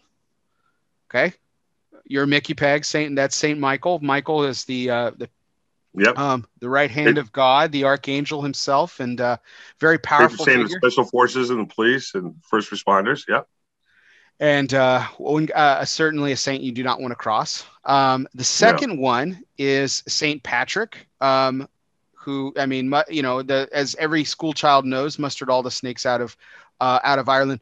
The thing I love about Saint Patrick is that he he was enslaved entire in his time of Ireland. Yes. He escaped and then he went back. Back. Then he went back. Yeah, that's hilarious. When you hear when you hear the short story that you, you tell the kids and there's actually a prayer behind it, yeah, they talk about that. Yeah. It was actually a book. Uh, we have a short kids book that I used to read my daughters, and it talked about that. And I'd always done it in an Irish accent. And uh, they said you don't have an Irish accent. It sounds more Welsh. so I know St. Patrick plays a prominent role in All Saints because that was the day that you were actually going to launch. Yeah. Um, well, that launch, but uh, take our press release out. Yeah. Right. And uh, you know, a thing, a little tiny thing called COVID nineteen happened. Um, so, but it's still a prominent, it's, it's still a prominent role in the uh, the, the yeah. story of All Saints. And then, lastly, uh, the latest, the latest edition um, to the All Saints family, the Saint Francis. So Saint Francis, uh, one of my favorite saints, Saint Francis of Assisi. One of my favorite quotes. You know, if uh, if you ever have question about a man's character, uh, simply look at his friends. His, friends, yeah, absolutely. Um, you said that before the Saint Francis. I've, I've, I've seen some of your stuff. Yeah. Yes, yeah. Well, and and I, I mentioned it. I mentioned it. Uh, I mentioned it in our interview uh, at the trade show, which yeah. Uh, you'll be able to see on our Cigar Coop coverage here shortly in the next few days. But uh, um, so those are your choices, Mickey. Saint Francis, Saint Patrick, Saint Michael. Which one gets the? Which one do you boot out of that group? Which one's the least fair? However you want to interpret it. But I gotta tell you, um, you had me really scared. And then when you start going on the Saints uh, thing, you, you, really had me scared. I will tell you, I'm gonna. I, I promise you, I'm gonna tell you what I'm gonna say. Okay. All right. I promise you. Tell me what do you think I was going to say? because I know what I think you're going to say. Okay. What so do you, what do you think I was to? say? What do you think my answer was going to be? okay, I think your answer is going to be Saint Michael, and I tell you why. Ah, yeah, no, I thought you were going to say St. Patrick because No. of the press release. No, not St. Patrick. I know why because the, the motto is right behind you in Latin, and I'm not going to attempt to speak it in Latin, but I know what it means. It means God hates a coward, and I know you don't shrink from a challenge. So just because it didn't work out the way you wanted to, that's that's even more motivation for you to pick it. So I knew you were not going to kick St. Patrick to the curb. Okay, so I will tell you, you, you, you, you, you got it. It was St. Michael, and I'll tell you why. Uh, w- listen, that was one of the first ones I was on the list uh, from the very beginning, uh, uh, and so was St. Christopher. Yeah, patron saint Uh, travel. I mean, Um, so I will, yeah, and uh, St. Christopher was actually, uh, in my mind, uh, in Frank's mind, my partner Frank Leo, uh, ahead of St. Michael and St. Francis because of the travel that, that, that has to happen. San Cristobal is gone. Owns it. right. San Miguel is gone. Yeah. Gurkha. Uh, Gurkha owns it. That and that, that's why I would say I would say of those three is St. Michael. So um, yeah, only because merely of that fact, and you know, and you know, in, in, in all fairness too, I think that if anybody was able to use the St. Michael name outside, if if, if, if Gurkha ever said, and Juani Lopez and I are very dear friends um, if anybody else that should have the ability to use that name, and I'll be dead honest with you, is I think protocol yeah, that makes total sense. or maybe Southern Draw, maybe. Um, I, um, you know his special forces background because Yeah. his picture was such, and then obviously you know Wani with um, you know with uh, police. So um, I hope that doesn't create some kind of political hotbed, but it's over. It's not going to happen. Nobody else is going to be able to use it, and that's fine. So, but yeah. So, and obviously, my favorite of the three would be um, St. Francis. Obviously, a because Frank's my partner, uh, which honestly, uh, that blend and the name didn't. There wasn't the name and then the blend. There was the blend and then the name. To be honest with you, because we were still waiting to hear back from the trademark. Uh, we had other names that we were to use. And uh, St. Patrick, I think we've researched. And what happens is when you go to our trademark um, attorney, which a lot of people do use in the industry, uh, they give you a green, yellow, or red. And I think we had borderline red, you know, on that. That, that, that they try to make it as easy for you to understand, like Yeah. what to pursue, what not to pursue. So uh, Two plus two is four. Make it simple. Yeah. right, right. So Gotcha. Damn it! I thought you were going to say. I thought I was. I, I thought I was doing like the reverse whammy question on you, and, and uh, No, because no. I thought just from the media standpoint, I thought you would say, "Oh, probably St. Patrick," but no, yeah. And then your defense of that answer, I thought was pretty cool too. Yeah, the Lord hates a coward. It's actually the Lord hates a coward. The Lord hates If it was the Lord, there would be more words up there. So enough. Like I said, my, my Latin is very uh, weak, and by being very weak, I mean Oh, mine's really weak too.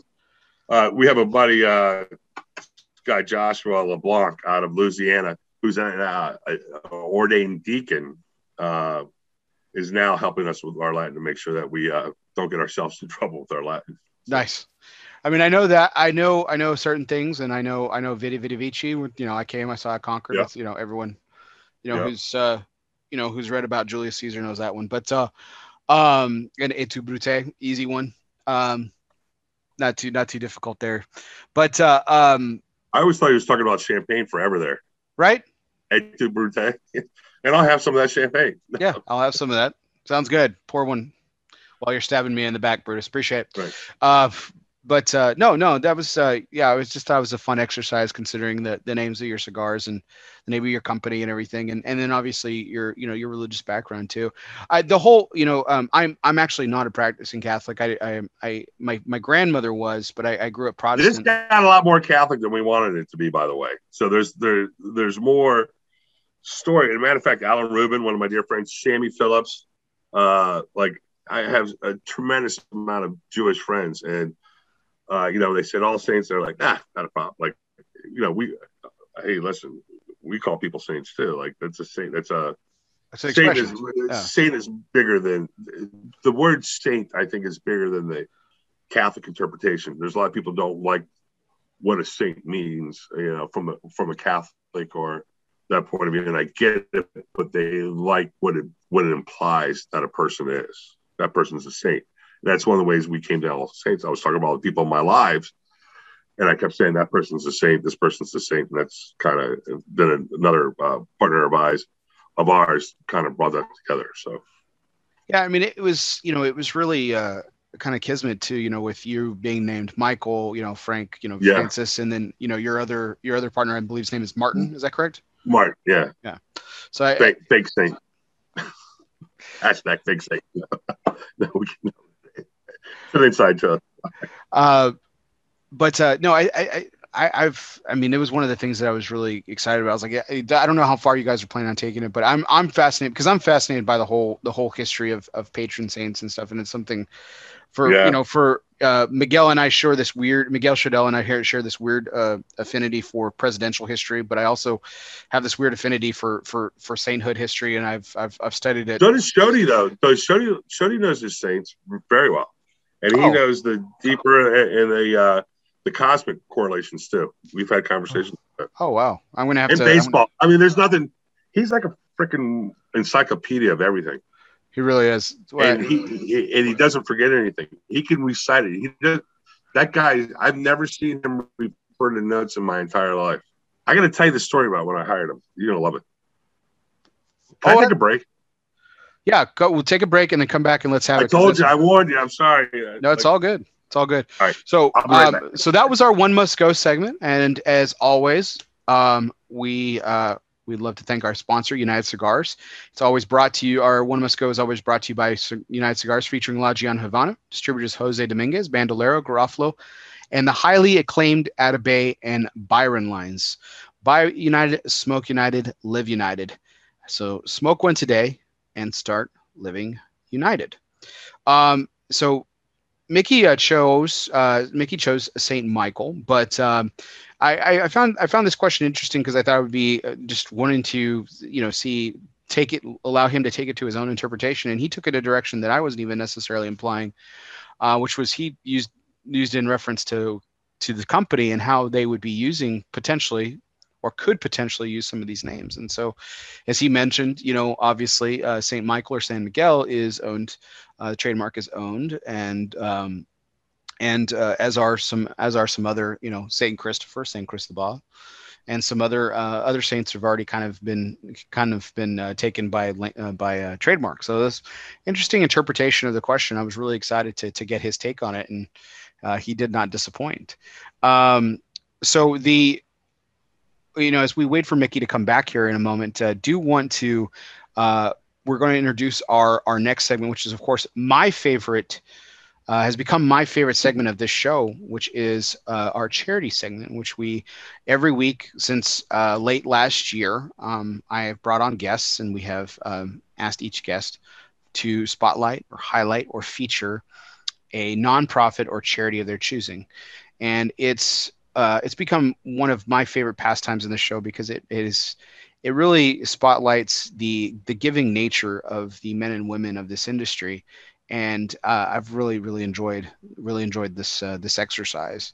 And we've raised some uh, some great funds some good money um, and we've spotlighted an incredible diverse group of of charities and nonprofits. We've had a couple of repeats which not a bad thing at all. And uh, um, so it, it, it shows to it, if anything the repeat ones show to me the power that those uh, that those organizations have for individuals in this industry yes but even outside of it and, and uh, the great work that they're doing.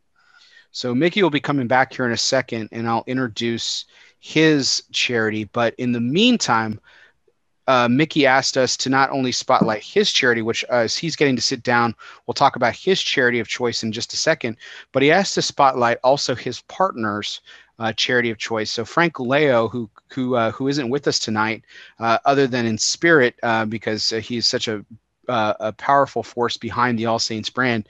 But he has to spotlight uh, one of my favorite charities um, and nonprofits, which is St. Jude's Children's Hospital, which is an amazing organization founded by Danny Thomas and um, just an incredible organization for what they do for children. I participate in at least one or two St. Jude, uh, St. Jude's uh, fundraisers uh, each year.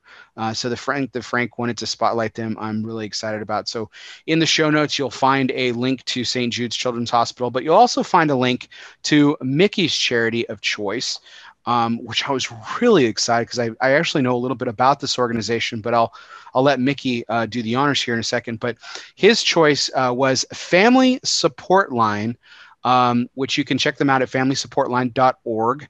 And uh, their, I mean, their their slogan, their mission is we prevent the harm and we heal the hurt. Um, very, very wonderful organization that's core mission is to advance the prevention and treatment of child sexual abuse. So, um, Mickey, um, as, as you've uh, been able to come back and uh, join us, uh, we're going to go ahead and spotlight your charity of choice now, um, which of course is Family Support Line. So, as I gave that brief introduction about it, what an amazing organization! I'm so glad that you chose it. But uh, what, uh, why, why did this charity speak to you specifically? It wasn't the charity that first spoke to me. It was, um, um,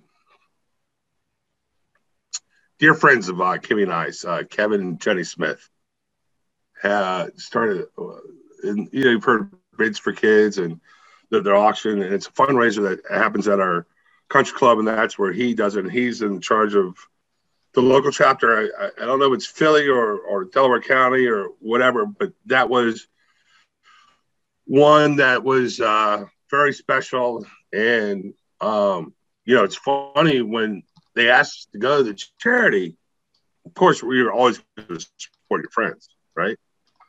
I go and we do this, and um, then I learned what it was about, and there's some personal reasons why it, it means so much to me, and um, it was just something that we really liked, and um, to say that Kimmy and I do a lot for it uh, is, is, not true. It's it's done through Kevin and uh, Jenny Smith, and, um, and and Kevin's a very uh, guy that I get to play golf with when I when I get a chance to play golf, and the guy I, get, I love smoking a cigar with, and he loves my cigars, and that's all he usually has. Uh, when he's not smoking my cigars, though, I will tell you he's smoking. Uh, he's smoking uh, Alec Bradley, but um, it, it's um, uh, yeah, it, it, it's something that it's just dear to our heart. And and I remember sitting there we're at the auction and we're, we're, we're bidding on trips and all this other stuff. And, and somebody had already explained in the, in the course of, you know, you golf and then you go to this charity. And then a lot of guys go off to another charity golf outing that's uh, in Jersey. So it's like almost a whole weekend. and there's a mixture of charities that are involved. There's a thing called EVAD, and that's a, now I'm just complicating the story a little bit, but I said, Kev, what is this all about? And he was and he goes, Well, weren't you listening before? I'm like, No, I was at the bar getting a drink and trying to figure out when I'm going to smoke a cigar. And he kind of whispered in my ear everything was about. And it really, uh, really hit close to me. And um, for a multitude of reasons. And uh, so just kind of fell in love with it from there. And um, something that's, that's, probably, you know, there, there's there's other charities that we're involved with, it, but it's something that um, that we're probably the most active in.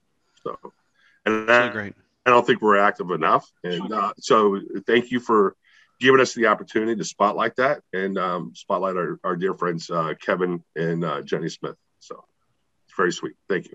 And I saw the buttons you put out there and all the other things for, for that. And uh, that, that was very sweet. Thank you. Oh, you're you're very very welcome, Mickey. This is again, this is probably has become my favorite segment on this show because it, it like I said, it, it it's it, it gives a it gives my guests the opportunity to spotlight something that they're very passionate about outside of outside of cigar. Well, not necessarily outside of cigars, but sometimes you know, for the most part, outside of cigars. And and uh, you know, I I've really I've really chosen to make my show, yeah, about cigars, but more importantly about the people that I'm talking to. And and right. when you um, you know, I have there there are several things that I'm very passionate about in life. Um, you know, outside of my family.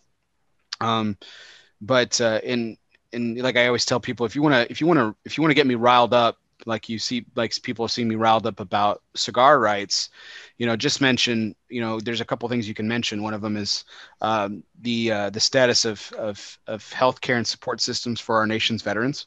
Uh, my father was Yeah. my my father's a veteran, and if you want to get me riled up, just mention about the inadequacy of of that uh, in this country. And Or ask, ask my partner about it, who went to the Air Force Academy. yeah, I, I- well, there's many more that we were involved. This is something that we've been a part of. Right. Because I would have loved to have put it in their CRA, and I'm not mm-hmm. taking away from CRA. I'm not taking away from no, PCA. I'm not taking away from Cigars for Warriors. We're actually working on a project that we're trying to get done, but you know, it's not as easy to get these cigars there. Those guys bust their ass to get those cigars there. They're- It's just like you, just getting the, getting the cigars to those guys is the easy part for them and what they go through. And I've heard him talk to Frank, who uh, has a lot of connections as well. You know, at least on the Air Force side, um, it, it's not easy to get these to these these, these deployed troops because that's part of the thing. It has to go to deployed troops, which I think is fantastic. So Yeah. No, But- Storm does an incredible job with Cigars for Warriors, but no, I, I'm with with Family Support Line. This is a this is actually an organization, like I said, I've been aware of for quite some time, and um, it's a a- again, it's another passionate area for me. Um, you know, I think that you know, you know, children, unfortunately, um, you know, children unfortunately are, are voiceless in a lot of cases, and especially in in when they're in difficult positions like this you know this this type of organization and the work that they do and the work that that you and your friends kevin and and uh, i apologize i didn't i f- forgot her name. Jenny, Jenny, jenny Yeah. and kevin do are, are giving a voice to those children. And it's it's it's it's it's beautiful. It really is. It's beautiful to a in Yeah. to a horrific uh, horrific circumstance. And uh the help and the aid and the work that organizations like uh, family support line do um, their hotline, which is amazing for people Mm-hmm. that they can call, like uh, people, uh, people that might think that somebody uh, is in need, or uh, or a kid, or a child, you know, if uh, or somebody that's been on the bad side of what we're talking about can have the ability to call that number. They don't know that number exists, but you know, one of the things that is so helpful about this organization is getting that known so they know that they have a resource to call. You know they take the appropriate measures to help that as, as well. So i think is is awesome. Yeah, it, it really is. And so thank you. Thank you for bringing it to our attention, Mickey. I really appreciate it. Really appreciate this opportunity to spotlight such a great well, I, I, organization. my- well kimmy and i um think uh, obviously kevin uh, kevin and jenny smith more than anybody on that for bringing it to our attention so So with, with every week, I always tell my guests this, Mickey. Uh, so um, my, my wife and I, I, can, Go can I just say one more thing too please, absolutely. Um, and I would love to talk about St. Jude because Frank unfortunately can't be here to talk about it. And we got to get Frank on the show too and talk about uh, what he's bringing to the table. Can I ask a favor of you? Could Please. you light up the St. Francis and the other St. Francis and do and do a rail smoke? And I, I, I know you're busy. You could still um, and rail smoke those two next to each other. We could Sure. talk about it when we, when we get back to cigars. But get into and then um, I, you know the the St. Jude thing and I, what I want to talk about with that, and uh, and I can't talk about too much because I don't know as much as uh, Frank. Ever since the day I met Frank, for for many years, he's always wears that lapel. If you ever see him and he's wearing a sport coat, you will always see that lapel pin on his lapel. The St. Jude's lapel. Yeah, he always has that. It, it, he is so passionate about that for so many reasons. It's it's it's phenomenal, and um, that that's um, you know it's it, it, it's dear to my heart because it's so dear to his heart. Uh, not because just of that, obviously, but it's he brought so much attention to me and and uh, to us and our company, and that's why it, it's prominent in our company as well. So. That's wonderful. And so later tonight, uh, Mickey, I'll be, um, my wife and I will be making small donations to both organizations, Family Support Line and St. Jude, in, uh, and I'll, I'll, I'll amend it uh, in honor of you, uh, your wife Kim, Frank, Kevin, and Jenny, um, who were able to bring these uh, these charities to uh, to light tonight. So thank you so much, and, and we look forward to it. I'll be sure not to mention AJ, uh, Frank's wife, Okay. is very a strong supporter. So when, if if Frank is not doing something or having a communication with St. Jude, uh, she is, and wife is? she uh, oh she's a, a very talented uh, person as well. She is an avid reader, and you know, and you talk about the love of, of kids, of, of children. They're you know um, they're they're a great family, and he puts his family first and foremost. Um, family, charity, and life. You know, that's his kind of kind of his motto a little bit. So, and AJ's uh, uh, a phenomenal person as well. Wonderful. Well, thank you, Mickey. I really appreciate that. And uh, again, I can't thank you enough for bringing these two charities to uh, to tonight's take. And I'm I'm I'm cutting and, and toasting the foots of the two Saint Francis that I have uh, in preparation for our our final uh, final journey down your journey. Uh, so let's start. Let's start with uh, when you left to when you left uh, Davidoff to become the uh, the national sales uh, manager uh, director um, for CAO. So Yeah. Yano and uh, his son Tim bring you in, uh, and that's where you know And Aylin, so it was Jono. It's actually pronounced uh, Jono, Jono. um, even though it's Kano, as a lot of people call it. I, was CAO. Is, I always uh, said Kano until I was corrected years later, but yeah. Yeah. n- they never took offense to that. So yeah, they understood. what I mean, what a life uh, right there uh, of his, uh, you know, and uh, you know that.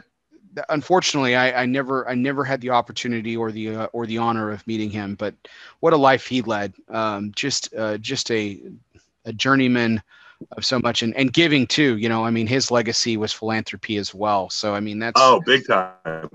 Amazingly, um, yeah. You know, he he came over from Turkey, uh, went to Columbia, and that's where he met his wife, uh, Esen, and uh, she was on a teaching fellowship, and he was on for engineering.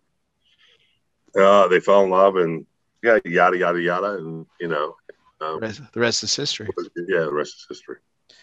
So had two beautiful kids, uh, Tim and Aylin, and Aylin was a big part of the growth of that company as well. So, and I'd love, I'd love to explore your time at CAO a little bit more in detail at some other time. But there, there, there one, there is one thing I do want to bring up because it was a very powerful moment that I learned about with you. So everyone knows the story. Um, the Ozgener family sells to uh, sells to General, and of course you you leave. Uh, Mickey, you still with me? Mickey? Yeah, Okay, sorry. we're back. We're back. Yeah. No problem. So you've you of course leave, and, and if if memory serves correctly, you were one of the you were one of the first in the company to actually leave. Is that correct? Uh, yeah. No, I was the first. The first. Okay.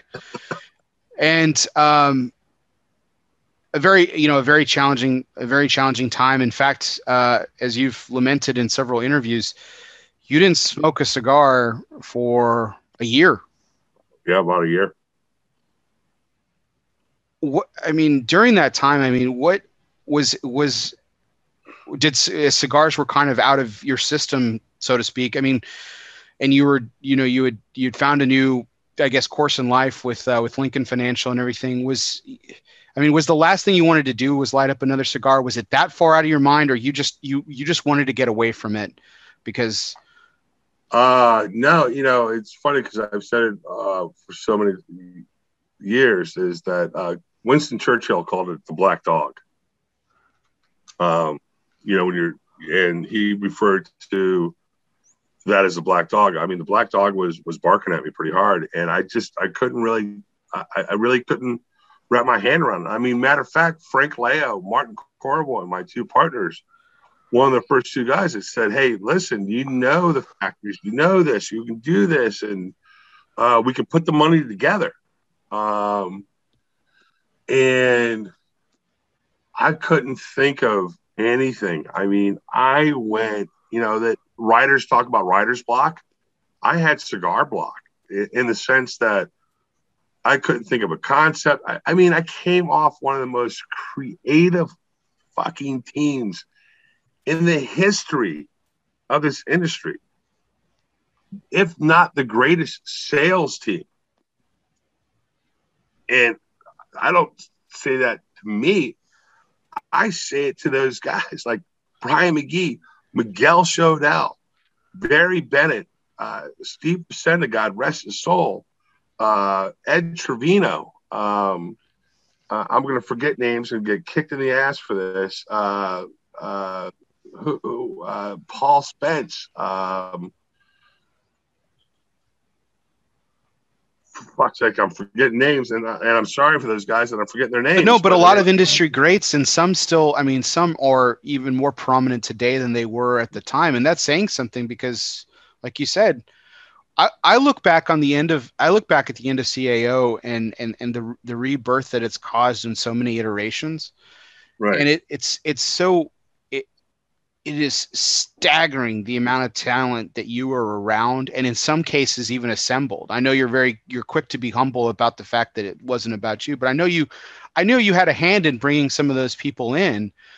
Ah, and, oh, I said yes.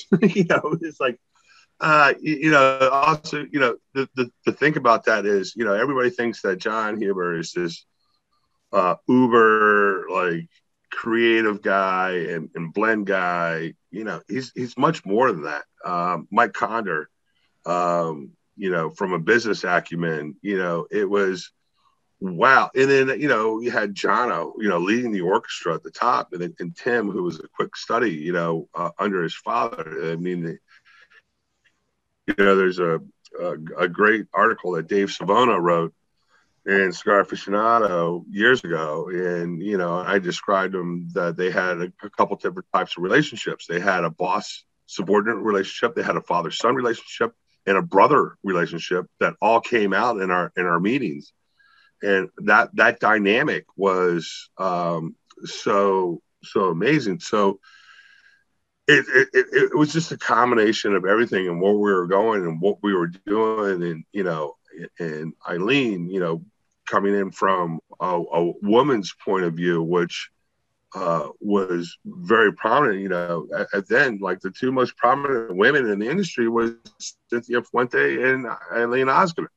Um, um, you, you know it, it's um, you know, we don't have the social media back then to go back and you can see that. You can see it like through some of the print media.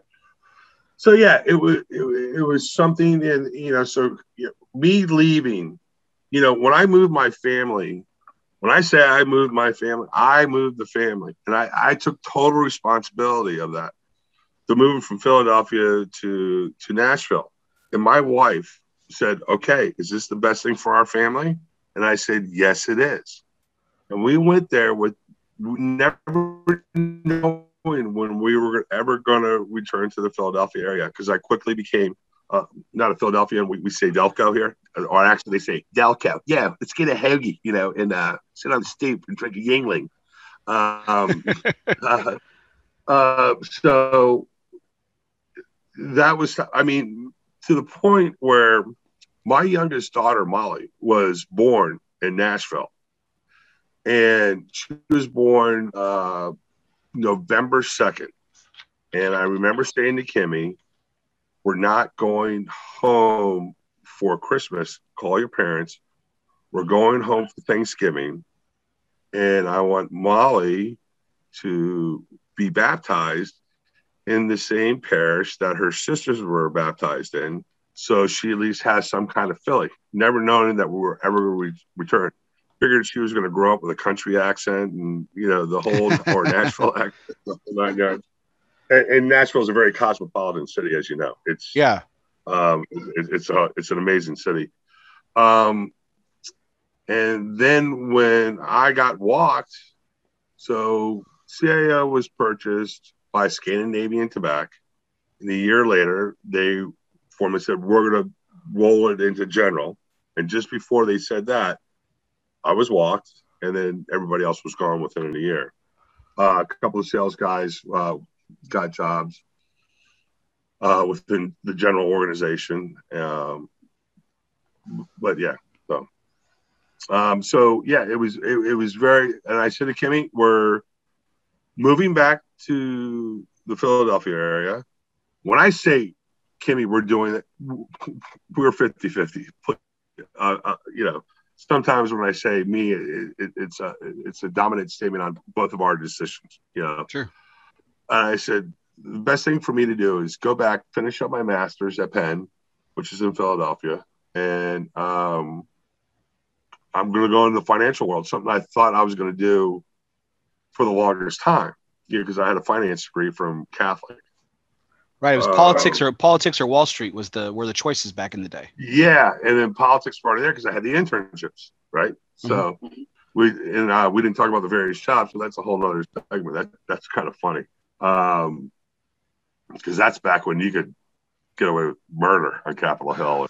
It was uh, unbelievable times. So uh, yeah, and so Frank and you know Martin "Listen, I'm like, I can't think of anything. All I got to do, I got to get my family back on track. I got to get settled and get into. And I, and quite honestly, I think maybe I, I threw in the towel. There was no place for me to go uh, in the industry, and um, that was it. And it, but it was always in the back of my mind. It was. Uh, I want to who uh, Anthony Mazzola, I think was was he there? Offered me a part time job at Holt's, and you know, you know, just everybody everybody was sweet. Everybody like like like what could you do to keep touching the industry? I didn't want to touch it. I didn't return calls. I didn't do anything. I was so the black dog was chasing me so hard. Um, and I guess that's what I needed. You know, you know, there's a plan for everything. You know, there's um and uh, Lincoln and, and Peter Sims who brought me in and took the time for me to get finish my licenses and uh, degrees, which was much harder than grad school, by the way. Uh, you know, you imagine taking exams again at fucking 38 years old, like. Well, the series seven, the series seven is no joke. So. Yeah, well, I, I, well, I did, I did six, 63, 20, you, know, you name it. I, I took it and then designations, AIF, and all, you know, all these freaking things. I didn't even know what they meant. I just knew how to take a test. Um, which I didn't know how to do when I was younger. But um, yeah, so it was it was funny when I sold mutual funds. Everybody asked me about cigars. Now that I sell cigars, everybody's asking me about mutual funds. you get you can't you can't escape sometimes your former life. You know, I I get asked about insurance all the time. I haven't sold insurance for five years now. Well, I work for an insurance company. I was just on the. What insurance were you with? I was for State Farm. Oh, okay. So yeah, I uh Steve DeBlas, he's uh he's our he's uh well, I don't, I don't use State Farm, but he's one of my good friends and uh he's got a very thriving business here and his Jeff DeBlas, he has another one Delaware County. But yeah, so yeah, that's a whole different that's a whole different that's a whole different breed, yeah. So so we okay, so we talked about the obviously the, the difficulty of leaving, the black dog chasing yeah. you what was the moment? What was the moment you knew you were coming back? All right, it's happening. It's it's gonna happen. It's done. It's a it's a signed deal in my mind. Um, I was still helping people do events or fundraisers or charity things. Uh, one, we just talked about Kevin and Jenny. Um, with uh, the sport line. Um, and I called one year. I called Rocky. Uh, I was either talking to Rocky or Nish. I said, "Listen, you know, because they would send me cigars. Like everybody was sending me cigars. As long as I've been out in the industry, I was still. I never really had to pay for it. Um, her clocks was sending me cigars. Like, just just everybody was very generous about making sure I didn't pay for a cigar, whatever.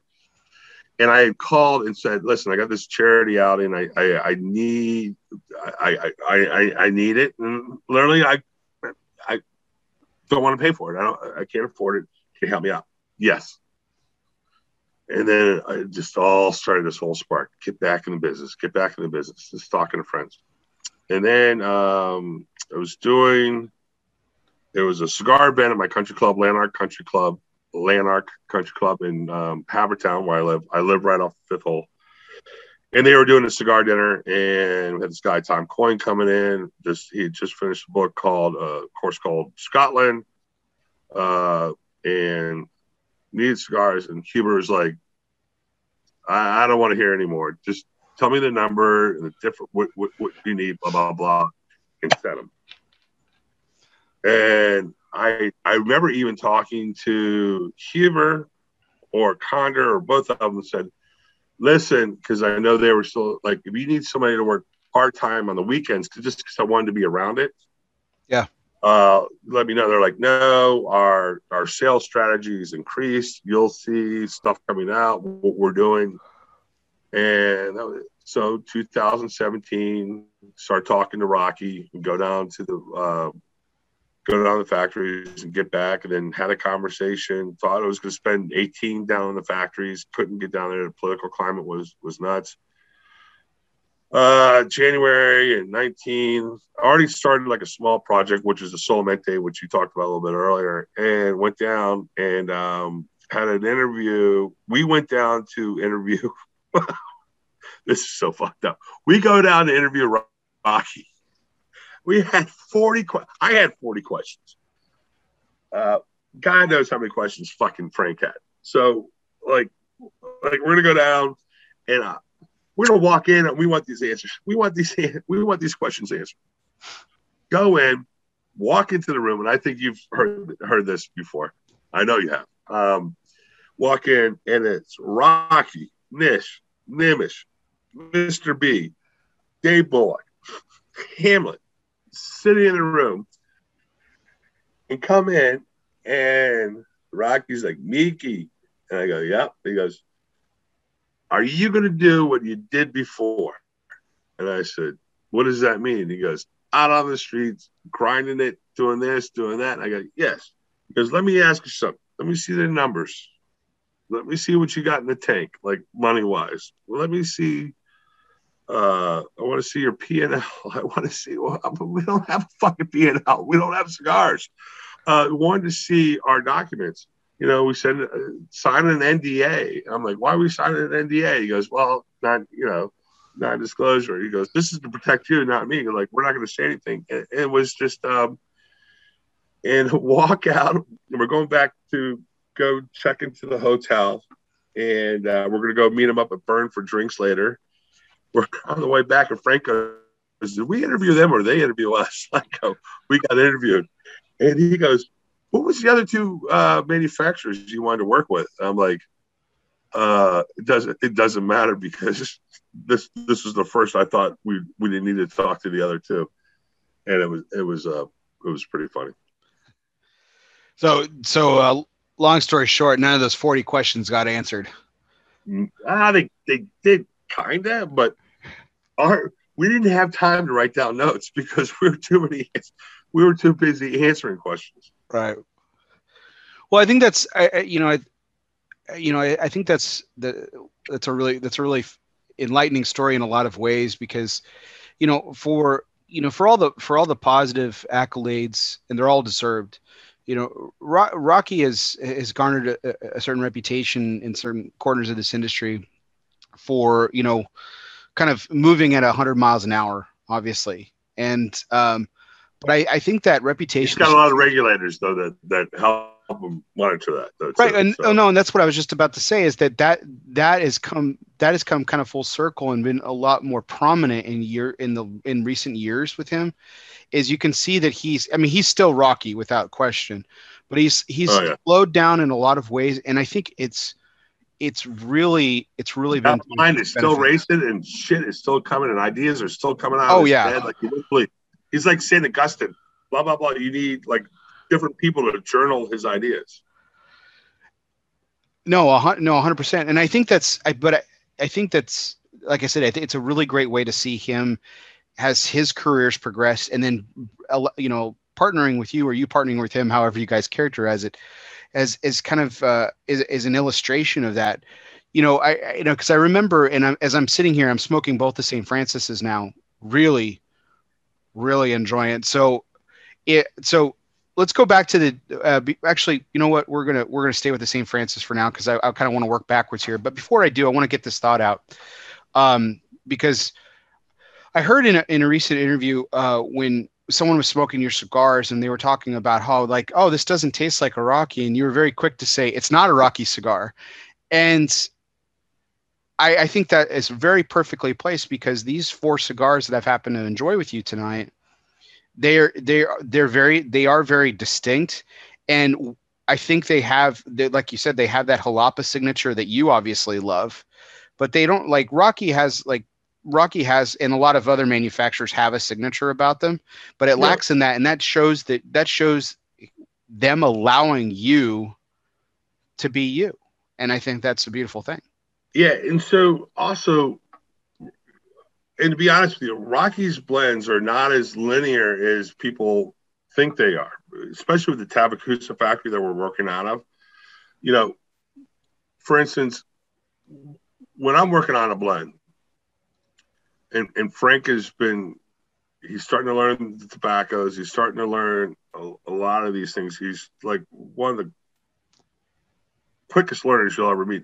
And, and it, it's very obvious, you know, his background, you know, where that why his mind works that way.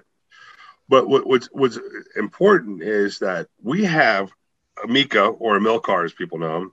You have uh, Gerber or Herber, as you would say, Castro, his his cousin, um, you know, in the factory, and then you got Hamlet, you know, and we'll start working on a. There's been blends that we're working on and they're like, ah, that's getting too close to a Rocky. And I'm like, which one? they won't tell me. And because I don't smoke enough Rockies anymore because I got to smoke my, because I smoke everybody's stuff. You know, I, I, really do. Like you said, you nerd um, out on this stuff. Yeah. I mean, and, and I think that's what's helping this industry is everybody's a nerd, you know, and, um, like I listen, I, you know, Rocky's booth at the end of every sales day, and he's smoking somebody else's stuff. He's smoking his stuff. You know, it's um. So uh, that helps because I there's there was one blend that we were really they're like nope because everything we make right now is in the Tavicusa factory. They're like nope you're getting too like I said all right look put this and I had the pile and I pulled this over getting ready to have somebody door like actually like free roll it without pressing it and uh, he goes, "Nope, we're not going to do it." And I'm like, "Okay, so it's am I getting too close to something?" They're like, "Yeah." So back, you know, back to the drawing board. So, yeah, so yeah, but that's what's great. That's what helps us, you know, have our own style. You know, so yeah. So um, so let, us dive in here to some of these blends here. So I, I like, like I said, I'm going to work backwards. So your your latest release, you started with the Dedicación, um, and then you have the limited Solamente that we mentioned. But we're right now, I'm smoking, uh, I'm rail smoking the St. Francis lines. We've got the uh, Ecuadorian Oscuro. Yep. And, and I hold this band up because you unfortunately you got one that wasn't banded. So that's the St. Francis. And then the one, so you're smoking the St. Francis and you're smoking the Colorado. Right. Uh, and that, so the St. Francis wrapper is an Oscuro wrapper from uh, Habano Oscuro from Ecuador. Okay. The Colorado is a Habano, obviously a different priming, and it has a Colorado Rosado shade. Right. And that's what we refer to it. And another play on words, another story. Frank went to the Air Force Academy, which is in Colorado, Colorado Springs. Yeah. Oh, nice. Nice. Yes. So that was a great because we're like, I, I, have never been. I've broken so many fucking rules and that, that that I established in my mind when we're doing our cigars. I'm never going to name a cigar after a wrapper. I'm never going to name a cigar after a shade. yeah, blah blah blah. Well, you know, here we are. we have a Colorado. We have a Habano, so, um, which I find is pretty funny. So breaking down this, uh, the the Ecuadorian Oscuro uh, with Habano seed, like you said, and there's Nicaraguan in the binders and fillers. You can definitely taste the sweet creaminess that comes from jalapa. The wrapper's obviously giving it some creaminess too, but I'm getting this really nice, distinct, like kind of I a distinct leather note that I um, that I love. I love this the leather aroma and the taste. And it's funny you mentioned uh, my interview with Klaus last week. We were talking about leather and and he was like, you know, no one's ever tasted, no, no one really tastes leather. I was like, I was like, well, you know, I have, I have chewed on leather. Yeah, I was gonna say if you've ever, if you ever played little league as a kid, man, some, yeah. you know, we, we, all chewed on our baseball gloves, so we all know what. When you're pulling the strings on your baseball glove, you did. That's we got yeah. leather, the, the, strings. Remember? Yeah, absolutely. No, I, I, um, I was teaching. Or, actually, or if you're out in right field and you're going, please don't fucking hit the ball over here. You know, on your, on your glove. I, I was teaching my son how to uh, to with his mitt to to tighten some of it, and that's exactly how I did it with my mouth. And I was like, uh, you tighten, I mean, tighten, yeah, yeah, exactly. And he and uh, he's and my son who's six, he was like, you put it, yep, yep, yep, put it in your mouth, and you you pull it down and tighten it up, and that's why you have a nice. Uh, it, it adheres to your to your to your to your uh, to your hand, and uh, but uh, as I digress there for a second, but yeah, no, this this is a this is a I'm, I'm really really enjoying this St. Francis uh, with the Oscuro wrapper. It is uh, tremendous. We're gonna get to the Colorado here in a second. I'm, I'm doing them both at the same time, but um, the reason I encourage you to do that is because there are similarities in the blend. So sure. then I can taste it. Because yeah. I tell people to do it all the time, and like, oh yeah, I'll do it. You won't get around to doing it. Like I get it. You have other cigars you got to smoke. You got other people you're dealing with. So it was a great opportunity for me selfishly to ask you to do that, and thank yeah. you for for for letting me ask you to do that. That makes any sense. Well, you gave me the cigars, Mickey, so I think I'd be a fool not to oblige you on a simple request. you know, so. Um, but no, well, I'm people. People mean to oblige, but yeah, other things get in the way. Family, time, and you well, know, of course, other.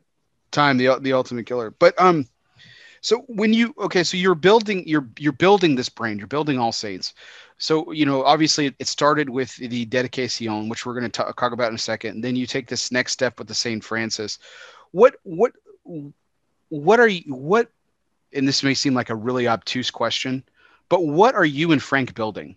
What, what are, what's the, what's the, what's the vision of All Saints cigars as we move forward and uh, presumably other brands, other blends will come forthright as you guys continue to you know build upon the foundation of su- early success that you've have. What what's the vision? Well well thank you for saying early success. So appreciate that. Um my thing is is smoking a cigar and enjoying a cigar is is obviously important and it's important to the people that that take the time to purchase our cigar, smoke our cigar, and and pay attention to it. We want to be, you know what, you know, Kotler and all these guys talk about big, hairy, audacious goals and all these things. And I'm going to be realistic. We want to be a horse in the stable. We want to be, when you go there, you're going to get your anchors. And one day we'll be an anchor. We really will. You know, how do you build an army? One soldier at a time. How, how do you eat an elephant? one bite at a time, right? So we know that's going to happen, and we and we have a lot of friends that we are the anchor, but you know that needs to get a little bit bigger. We want to be when you go there. You know what? I got to get one of those too. So you go in and you know you you buy that cigar or however you purchase it. You know, for us, it's primarily retail. Uh, if it's not retail, it, it, it's one of our retailer friends that have um, you know, an online presence and like, you know what, I gotta, I gotta put that in the cart too, or I gotta put that, in, you know, in, in the basket or, or whatever, or take that up to the register. That's what we want to be. We want to be a part of your portfolio, you know, mm-hmm. from a consumer standpoint. And one thing that it's very important to ours is is uh, is, is it's three steps. It's really easy. We want to connect with the consumer with the respect of the conduit of how that cigar gets there at a fair and equitable price. And three, that you enjoy the process, you enjoy the cigar, and enjoy the experience at, at, a level that, you know, it's going to be a part of your portfolio or a horse in your stable. That's it. There's a lot of, that seems easy, but there's a lot of work to do there. And, and right. that's going out and um, you know building that and, and, building that brand and building that experience. And that's and that's what's fun for us. And um, you know, we have a mild cigar that we're working on. We've we've actually been done. It's just that it's just not going to get into the circuit until 2022. And quite mm-hmm. frankly, we have a lot of blends, we have a lot of names, um, but we really went from zero to 100 miles per hour, and with you know four lines or four blends out there, and with a fifth one, that's enough. We gotta, we still have to get the dedication on the shelf, and then the St. Francis, and then you know talk about the Colorado and the Habano, they're going to come out in, in um, you know, in, in October. So, absolutely. So, so as you're as you're kind of going back into these shops, and we talked about your um, tremendous network and incredible relationships that you've built over the years. You know, and I I, I remember this interview that you gave uh, for uh, at uh, um, oh gosh, Havana Phil's, and uh, in oh my lord, and so, and you actually watch? Are you one of the five people that watched that one? Uh, I didn't watch it. I listened to it. I don't know how many people listened to it, but I listened to it. Um, no, I'm kidding. I, I Phil, love. No, Phil. Phil's a Phil's a great Phil's a great guy. I had the opportunity to spend some time with him at a uh, on a Davidoff trip a couple years ago, and met his late father. Uh, oh, incredible, the best. The incredible, best. incredible character. Um, and it was so I was, you know, even though I just met him that one time, and he he passed just a few months later yeah. Um, I was I was so saddened by that because I know that Coop was really close with him, and a lot of people that I, I know in the industry really that I am particularly close with were, were close with him well, as well, and and that his death hit me in a weird way because I I I, I just think about the the the times that I could have had with him and the, the things that I could have learned from him. Um, and you know by proxy and, and a distance i'm kind of learning from through his son now which is really great. But yeah. the interview that you gave it was funny uh, to talk about building. He said it was probably the, the quickest sale that you've ever had in the history of your career um, when you went into his store. Yeah. He but, posted on your thing. You know that right? Yeah. Yeah. He, i was the first sale. Yeah he was. Um, but uh, what you know as you've gone into other shops and you've uh, you know you're reintroducing yourself and everything what what's been the what's been the biggest surprise about going into some of your old haunts and visiting some old friends and you're talking about this latest project? What's when what's been your some of your biggest surprise? My biggest surprise um uh when my biggest surprise is how many people have said yes uh right away. Um I was flattered by that. I mean, obviously, um, people I know that said, "All right, let me sit down, let's smoke it." I said, "Yes, but let me let me see how I'm going to sell this." Yes, and uh, like, wow, the cigar, the, the cigar is worthy of the yes, uh, and I think that's been very that's been surprising and flattering. Um, I think biggest surprise. Um,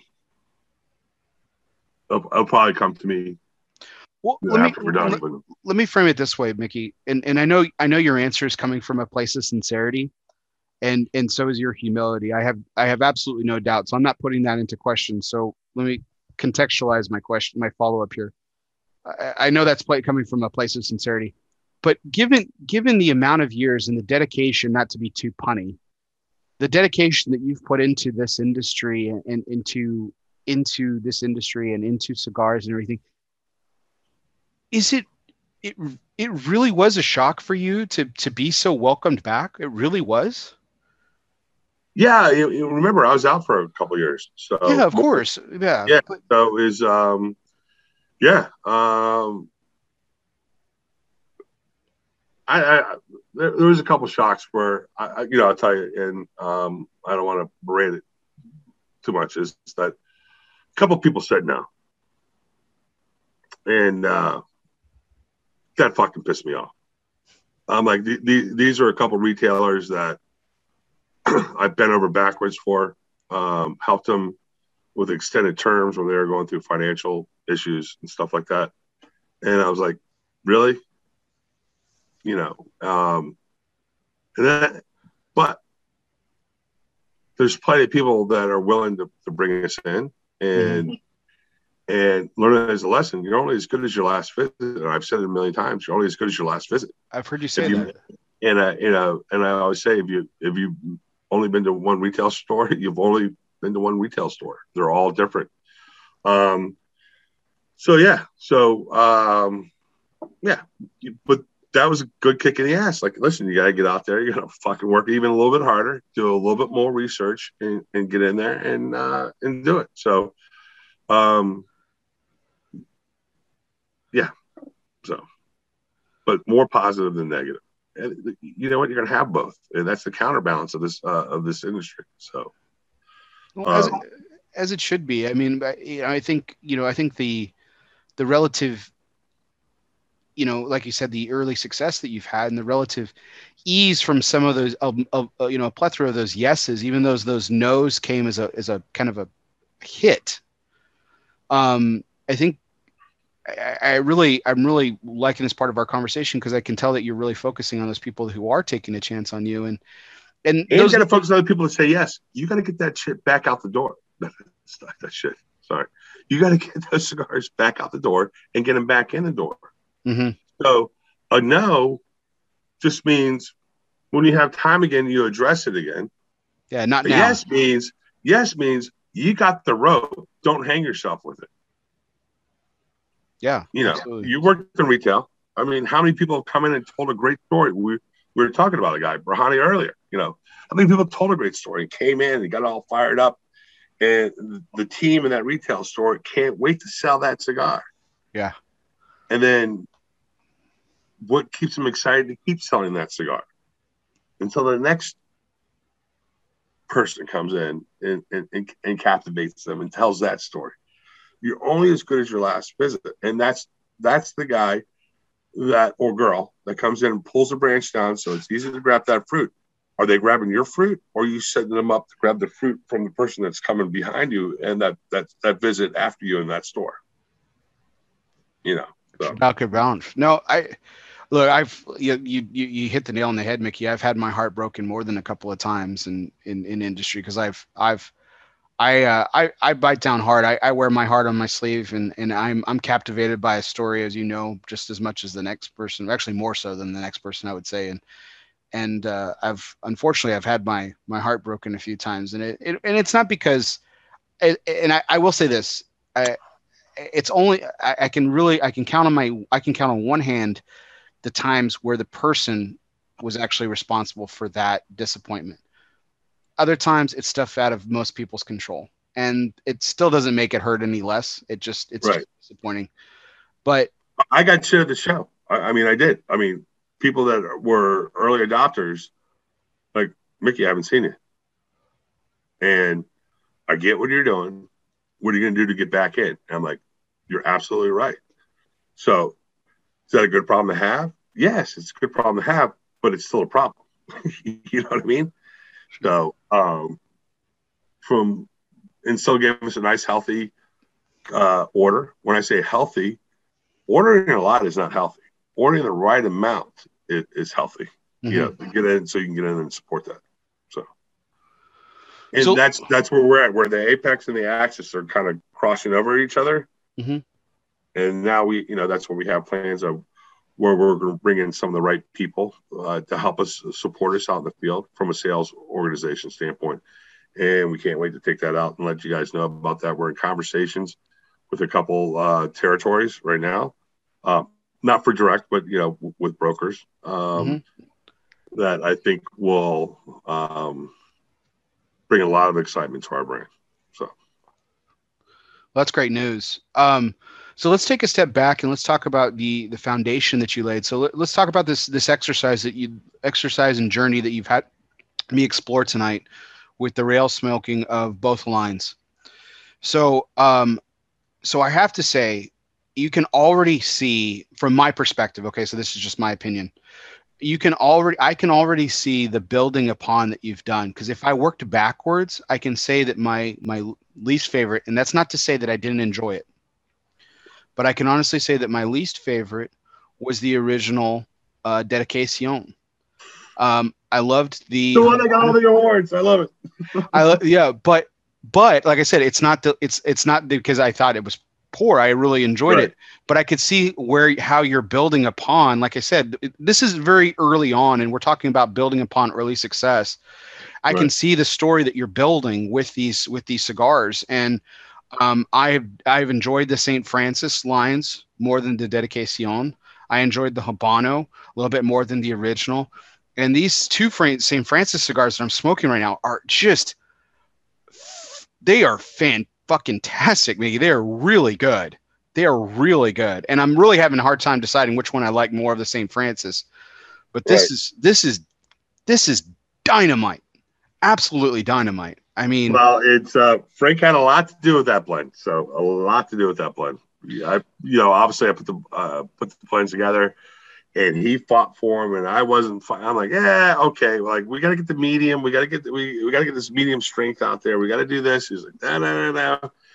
And the response has been absolutely tremendous. So, well, so I think for that, for that medium plus, medium plus plus guy to full, I, I, I think it's uh it's it's on there, and I think uh and I hope it's going to get uh, get a ton of accolades over the next you know couple months or whatever. Wherever everybody's got a different cycle of how they analyze it. You know, we always say like, who gives a shit about a, a score until you get a good one? Like when the dedication got a 91 from halfwheel, like.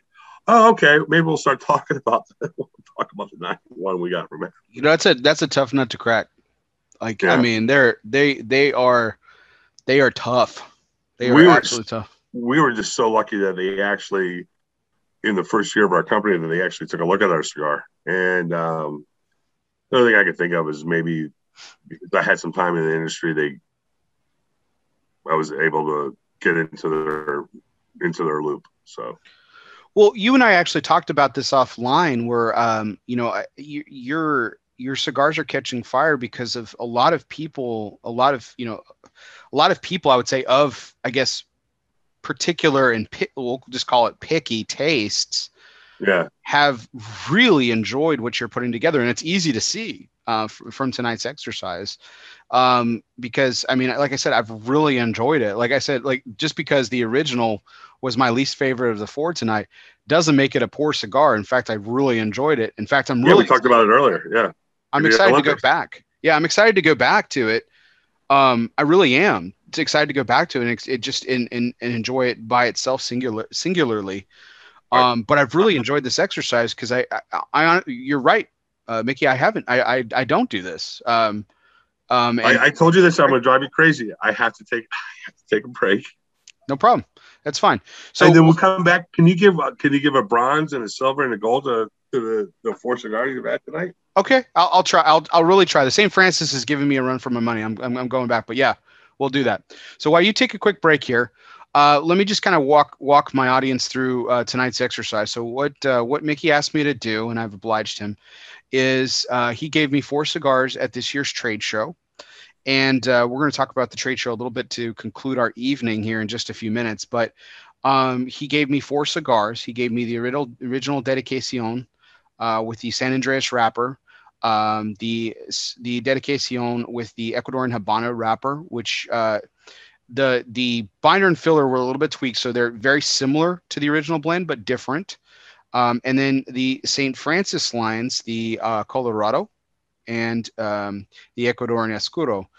And uh, like I was telling Mickey a few moments ago, the um, this exercise has proven that he is that All Saints is continuing to build upon the early foundation that they've set and he was he was quick to say like how the the original dedication was the one that even though it was so far as my least favorite of the four um, was the one that got a lot of accolade, early accolade from you know halfwheel and some other folks who, in the industry who who thought it was a tremendous cigar. And it is it's a very good cigar. I've really enjoyed it. Um, and but i really enjoyed the ecuadorian habano and the the two st francis's have been fantastic. Um, so i think i'm gonna keep i'm keep smoking here he asked me to give a uh, a gold and a bronze and a silver out, uh, and I'm going to do it. Uh, I think I've got it. I think I've got it nailed. Uh, and as he makes his return, but uh, um, but that is um, that. This is this is going to be tough. I got to say, this is going to be tough. But um, just to do a quick recap on tonight's show, if you were tuning in earlier, um, we did our we did our our our, our typical a charity segment in which my guest spotlights their um, their uh, a charity of their choosing, and uh, we did two tonight. So we did the family support line for Mickey, and we did St. Jude's Children's Hospital for Frank Leo, his partner in All Saints Cigars. Two amazing organizations. Uh, the links will be in the show notes, but you can check out St. Jude anywhere. Um, they're all over the internet, um, but a great organization. But you can also check out Family Support Line at familysupportline.org. There's a great donate button if you feel feel moved to donate. I really encourage it. I also have that link in the chat as well and uh, really encourage you to donate to, to some fantastic organizations. So I'm going to continue to smoke here and as Mickey comes back. But I think I got my gold, my silver, and my bronze lined up pretty easily. And I think it's going to be pretty predictable considering what I was stating earlier about him building upon his foundation here. But I'm really um really interested to hear from our audience if they've had a chance to smoke some of All Saints cigars yet. Uh, I know a couple of are just on the shelves. The Solamente was a limited series that they did, and that's almost done, as he was saying. Uh, we didn't. I didn't smoke that cigar tonight, but we've got the uh, the four cigars: the Dedicacion, uh, the Dedicacion uh, Habano, and the two St. Francis cigars, Cordero Oscuro and the Colorado. So uh, Mickey's back now, and, and he's put me on the spot. So he wants me to choose a gold, a silver, and a bronze in the spirit of the Olympic fever that is captured. And remember for me to send you uh, some Solamentes. I will. Okay. Well, thank you very much. That's very generous, Mickey. Um, all right. So you put me on the spot here. So I got a gold, a silver, and a bronze. Now I have to say the, and I think it's pretty obvious considering what I was talking about with building on upon a foundation. So let's start at the, let's start with the bronze and the bronze goes to the Dedicacion Habano. Um, and uh, I, I really enjoyed it um, as well. And I really enjoyed all four. I'm not blowing smoke at you, Mickey. I really, I really would, I would, it would hurt me and would pain me, but I would be honest with you if I didn't like any of these. Um, and, but I really, I really did enjoy all four. I really did. Uh, the, but the, uh, the Habano from the Dedicacion, um, what I really liked about it was that the jalapa sweetness that really came through really balanced with that spiciness of that Habano wrapper really well. And there was a tremendous amount of balance um, in that particular cigar. Not that it was lacking in the original Dedicacion. I thought that cigar had a lot of nuance to it. Um, and it might just be my palate today, but I was looking for I was looking for a little more oomph, and that Dedicacion Habano definitely delivered upon that. So that's my bronze. So I'm smoking the St. Francis here. I'm go. I was going back and forth. This was the toughest one, the gold and the silver. And um, I, I I'll tell you a little bit about my palate as of late. I've yeah, I'd be curious on that. Yeah. So lately, I've been smoking. I've uh, you know, ten years ago, I mean, you couldn't give me a cigar strong enough. I loved heavy-bodied, full-bodied, full-flavored cigars. I'm I'm a, I'm a big fan. Have always been a big fan of La Florida Dominicana.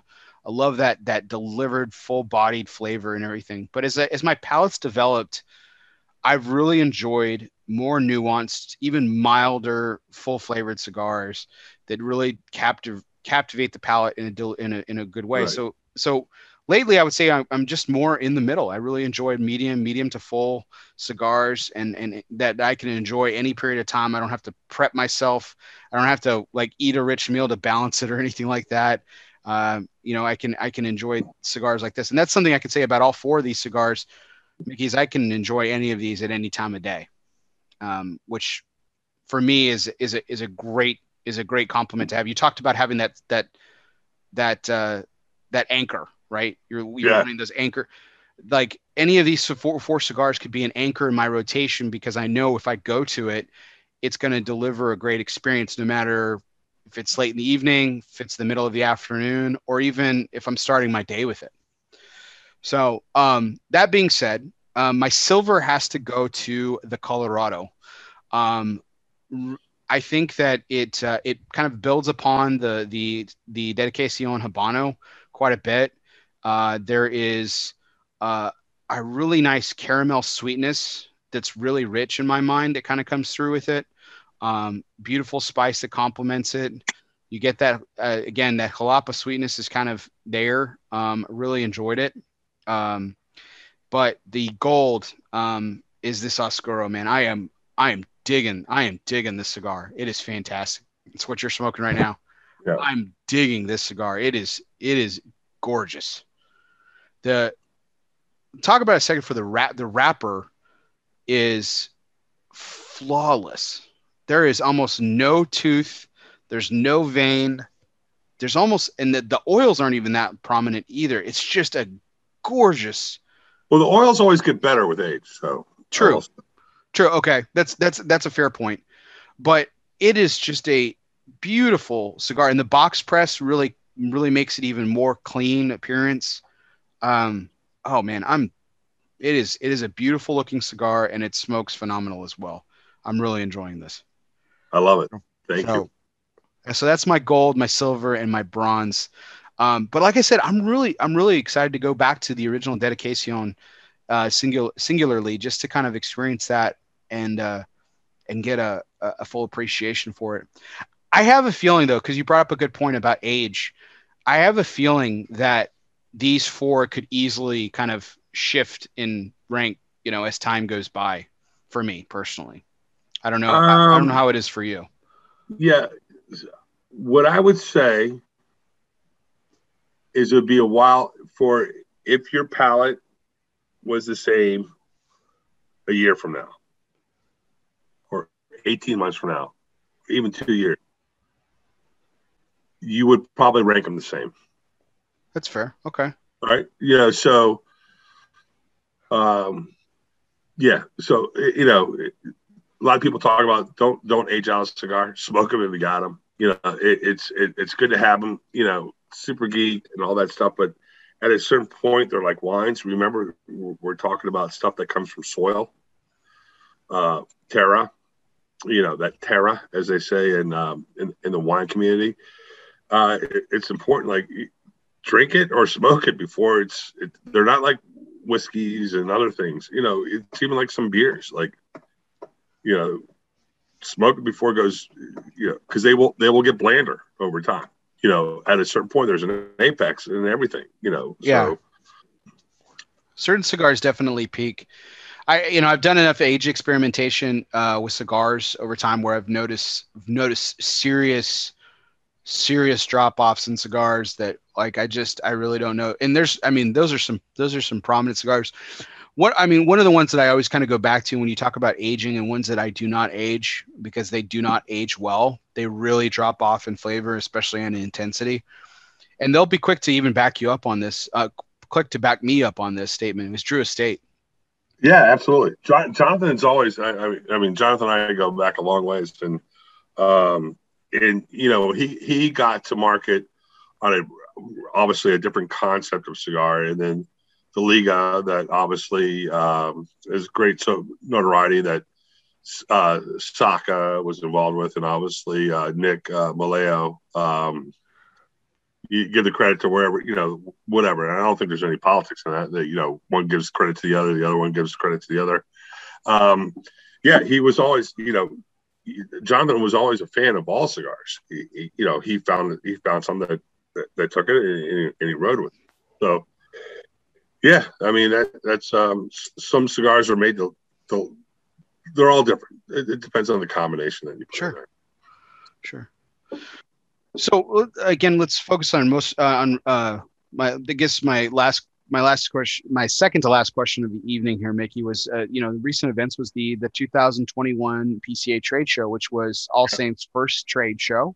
Mm-hmm. Um, and uh, you know we were uh, we were fortunate enough to come by the booth and i was uh, you know had the pleasure of meeting you for the first time and interviewed you um, but it was a it was a busy it was a busy week for all Saints cigars every time we went by i know you were talking to somebody um, so i know that uh, it was a it was a it seemed like a very successful week for you how would you characterize uh, the pca trade show for all saint cigars well i think i think one of the biggest things that uh, one of the reasons I think it was we had such a successful show was the uh, the um, everything we did with the booth. I mean, we put so much money and time and investment. Can't even get Coop, it out a straight I know you, Coop. Uh, know, uh, obviously I'm joking. Um, yeah, we did. We had a lot of thought in that, and, you know, but um, it, was, was very exciting and um, you know, coming from background with these big bombastic booths that you know I, have always been a part of and been so proud of. You know, with Davidoff and and, and CAO and, and, and those things. Um, it was it, was it was humbling and, and, and, exciting to see how many people came by our booth to talk to us, uh, whether it was the media or uh, um, retailers. And one of the things that was really great to see is retailers that I'm friends with that hadn't seen in a while. Mickey, great to see you back. Let's talk. Let's smoke the cigar. Let's do this. Uh, and then like, hey, so and so sent me over here. so so you got to get this cigar, and that was uh, that that was very humbling. We're really excited, and it was um, it was funny to see looking at the numbers and um, and when I say numbers, I, I do look like how many cigars did you sell? What was the price? What you know? What's the cogs? What's what, what's the to me the amount of targeted retailers because you have to have a plan. Come on, mm-hmm. you know it's a business at the end of the day. Uh, of targeted retailers that came over, uh, how many targeted retailers that I didn't have a relationship with that have grown to a place that you want to be that you know that are going to represent your brand well when you walk out of there um, was absolutely it was it, it was very exciting for us so so um, are you are you able to divulge like how many accounts you were able to open uh yeah um quite a bit so i, I don't have the exact numbers and um though if i did i probably wouldn't tell you anyways um uh, you know, I know, I know. Like, so for instance, reading Coop's some of Coop's stuff, he said, "Oh yeah, everybody reports good numbers." I will tell you, I've heard that forever. Right. Uh, and when I was in the business before, we always got better every year. Um, for us, it was our best show ever. for you, that's actually accurate and not bullshit. Yeah. So and then like you can't um in listening to other brand owners and account and whatever I know without getting their numbers and the way they described it, I believe them. So I, I don't believe when when somebody said they had the best year or it was a very good year or or it exceeded 2019 uh, I believe it. Uh, and, and, that's just not me being uh, a proponent for the industry and for other manufacturers. Because as you know, we all get along for the most part during the day or at night. You know, nine to five. Fuck you. I want that shelf space. At five oh one, we all have a cigar and a beer. And you know, as you know, working in retail like I did, uh, you know, the best example of being a good retailer is when you have three or four competitors in your lounge or in your store at closing hours because they're all horse trading cigars in the parking lot and hanging out in your place which which retailers love because that just goes to show the strength of that retailer um, yeah i believe it. So and talking to some of my retailer friends like i went in i was going to spend x amount of dollars. I spent 20 to 30 percent over what i had budgeted. And I've heard that in the years past, but to hear that again this year um, was was was uh, was exciting to me. Because the industry is healthy. You know, the, those politics. Um, uh, you know, we made a commitment to CRA. I it didn't get to me about being in that picture. Like they asked me to be in that picture, but I didn't know they had asked me to be in the picture.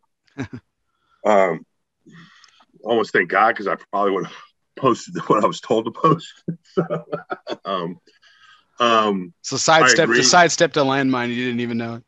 Yeah, so yeah, w- was good for us. Uh, I think they should have said, reached out to the media a little bit more. I, I, I do agree with that. Um, at least for the fact for the exposure, get all those people in that one picture was amazing. So It really, it really, yeah. At the at the heart of it, that that picture was very was very powerful. what it was, what the intent was, I thought was very good. Um, slapping the big four, um, I don't know. Um, that's not my route. You know, again, let's talk about the positives. So Yeah, you know, like the age old, you know, mantra, Mickey. You know, the the road to hell is paved with good intentions. You know, but I mean, at the Right. end of the at the end of the day, to turn about a phrase, right? At the end of the day, that that to me, I I take away the positive of that image, and that was a very powerful photo to see so many.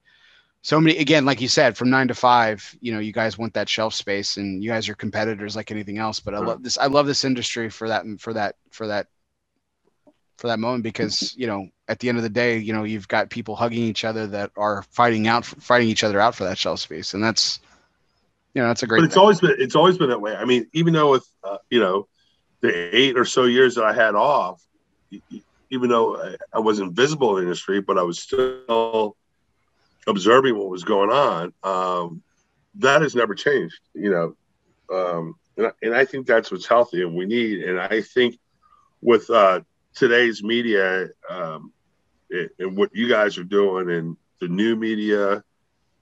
Um, such astute learners and, and uh, I, I, I think it's fabulous and we need that to for this i mean for me as you know the family like for me i i, I never thought you know i came from a family of entrepreneurs and business guys and you know and they always thought i would be the one that would be the first one to do it well it only took me until i was 50 years old to actually do it you know so um yeah, I mean, we're all in. So, I mean, my whole family, uh, everything that has happened to us and the good fortunes that I had selling mutual funds is all in, in this business.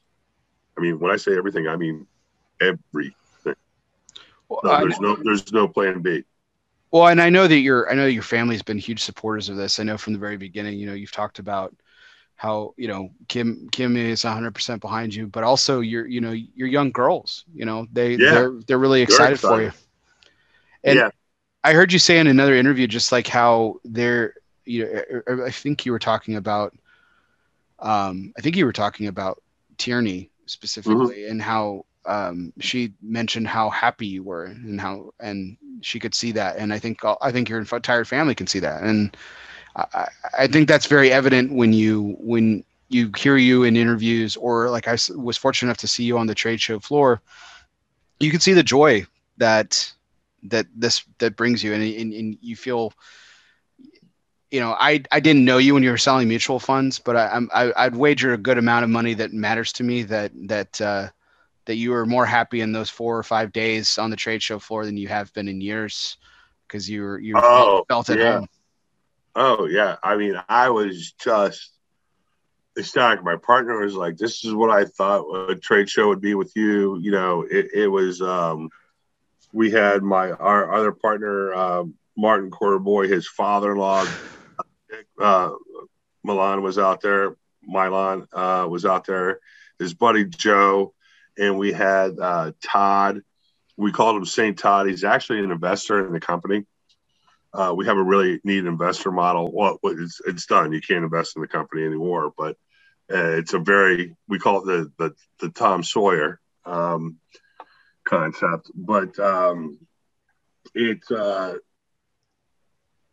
they were you know yeah they were all excited and, and when I was giving updates to my wife and my kids, so they were my my my three daughters are so ecstatic that I'm back in the business.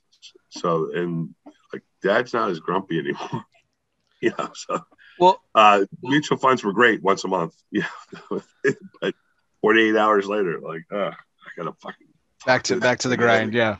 Yeah. no but i think one of the most beautiful moments that i witnessed was actually not on the trade show floor. I was i was you know I, you know i saw as i was i was perusing i was collecting photos for our ad that we were running for tonight's show. And I, I saw one that I didn't include it in the ad because I thought it was too personal, but um, but I I I was very struck by it, um, and it you know as a father myself, it it, it brought a tear near tear to my eye when you you had that picture of you lighting up with your daughter Tierney. I think it was at her recent graduation, right? You guys were Yeah. at some All Saints. Yes. So it's a tradition, I guess, in a lot of places here uh, in the Philadelphia area. And it started with a, uh St. Joe's Prep, the all boys schools, is they smoke a cigar like right on campus after graduation, which blows my mind. That's cool. Uh, and the all girls schools are doing it, and all the schools are doing it. And uh, we, and I'm like, no, no, no, Tierney, we got to go over here. And her girlfriends were doing it too. So, and then the dads were like, and then a couple of girls were like, Tierney, can you light my cigar for me? So I would cut the cigar, and I'm like, I'm not gonna light it and give it to one. You know, that that's no, no, that's that's borderline creep, creepy, right? So Tierney was actually cutting and lighting their cigars. Her boyfriend, who rose for prep, she had to cut like their cigars when she went to their graduation and hand off. You know, in the midst of COVID too. That's even freaking even more hilarious. And then there's one picture, and then uh, I guess my daughter Molly, who's going to be a freshman um, in in high school. She took the picture. She's six one, by the way, plays basketball. So my two oldest are rowers, uh, and Tierney's getting ready to uh, go to LaSalle, and she's going to row for LaSalle, which we're very excited about. It's only a half hour away. That's awesome. Um, and so we lit the cigar. We were sharing the same thing, and then my youngest daughter uh, caught it, and so they all take a puff here and there. We, well, we don't talk about it. You know, we don't want to get in too much trouble. But yeah, that Oh, that beautiful picture- moment. Yeah, thank you. Beautiful moment. Well, Mickey, I, I really appreciate the last couple hours that you've given me and and give- and my audience, uh, regaling some of the stories uh, over the years and some of the most recent ones and everything. So, wanted to, to conclude tonight's show with our our our always curveball segment. This is Oh, a uh, this is a They've no, all a, been curveballs. this is this is a fun exercise as well and so as always our uh, our curveball segment is always brought to you by dunbarton tobacco and trust Oh, no, fastballs are no shit. Freaking Dave and and Saka. All right, here we go. Fastballs or curveballs it doesn't matter since the company's in session steve saka has been knocking them out of the park six consecutive years in the consensus top three. Yep i looked it up and even got fact checked by mr william cooper himself. So uh, tonight's tonight's curveball question for you mickey. So we've been talking a lot about names tonight. Talking about a lot about the dedication we talked about st francis. We even our our uh, our one must go even featured some names as well and uh, this uh, this show we didn't even get into and we'll get into it next time but the uh, the vitolas and the dedication Hmm. line which i'm really interested to talk to you about as well at our next visit um, but you have worked for three very esteemed companies before all saints davidoff cao and even a small stint with Felipe Gregorio.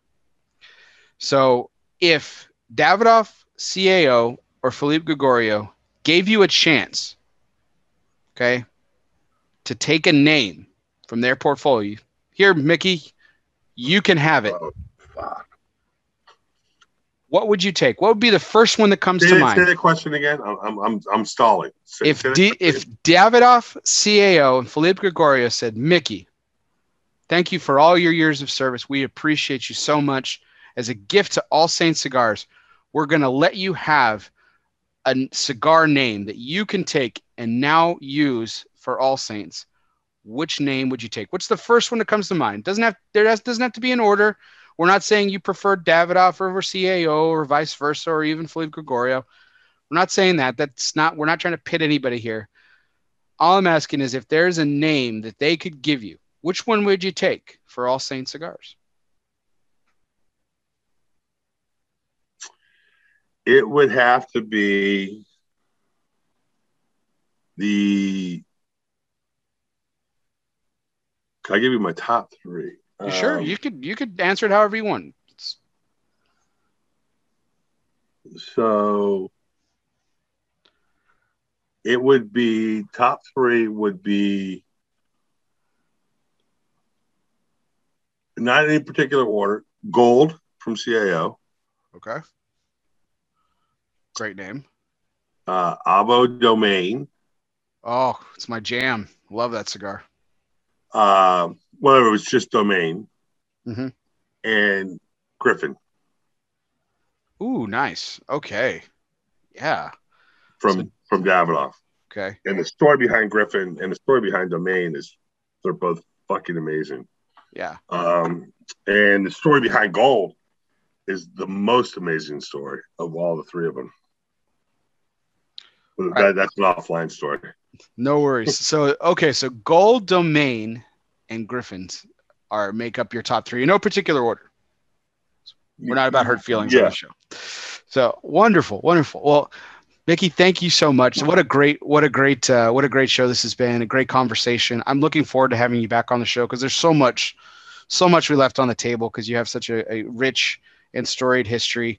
Uh, and I look forward to our next conversation and uh, really appreciate your time tonight. So thank you so much. Uh, Uh, thank you. And I don't know if you're going to ask, but you, you've asked like, couple- like where we're at right now is the best way to go is to go to allsaintscigars.com. So Mhm. it's allsaintscigars.com. Uh, I have a couple other appearances I'm doing.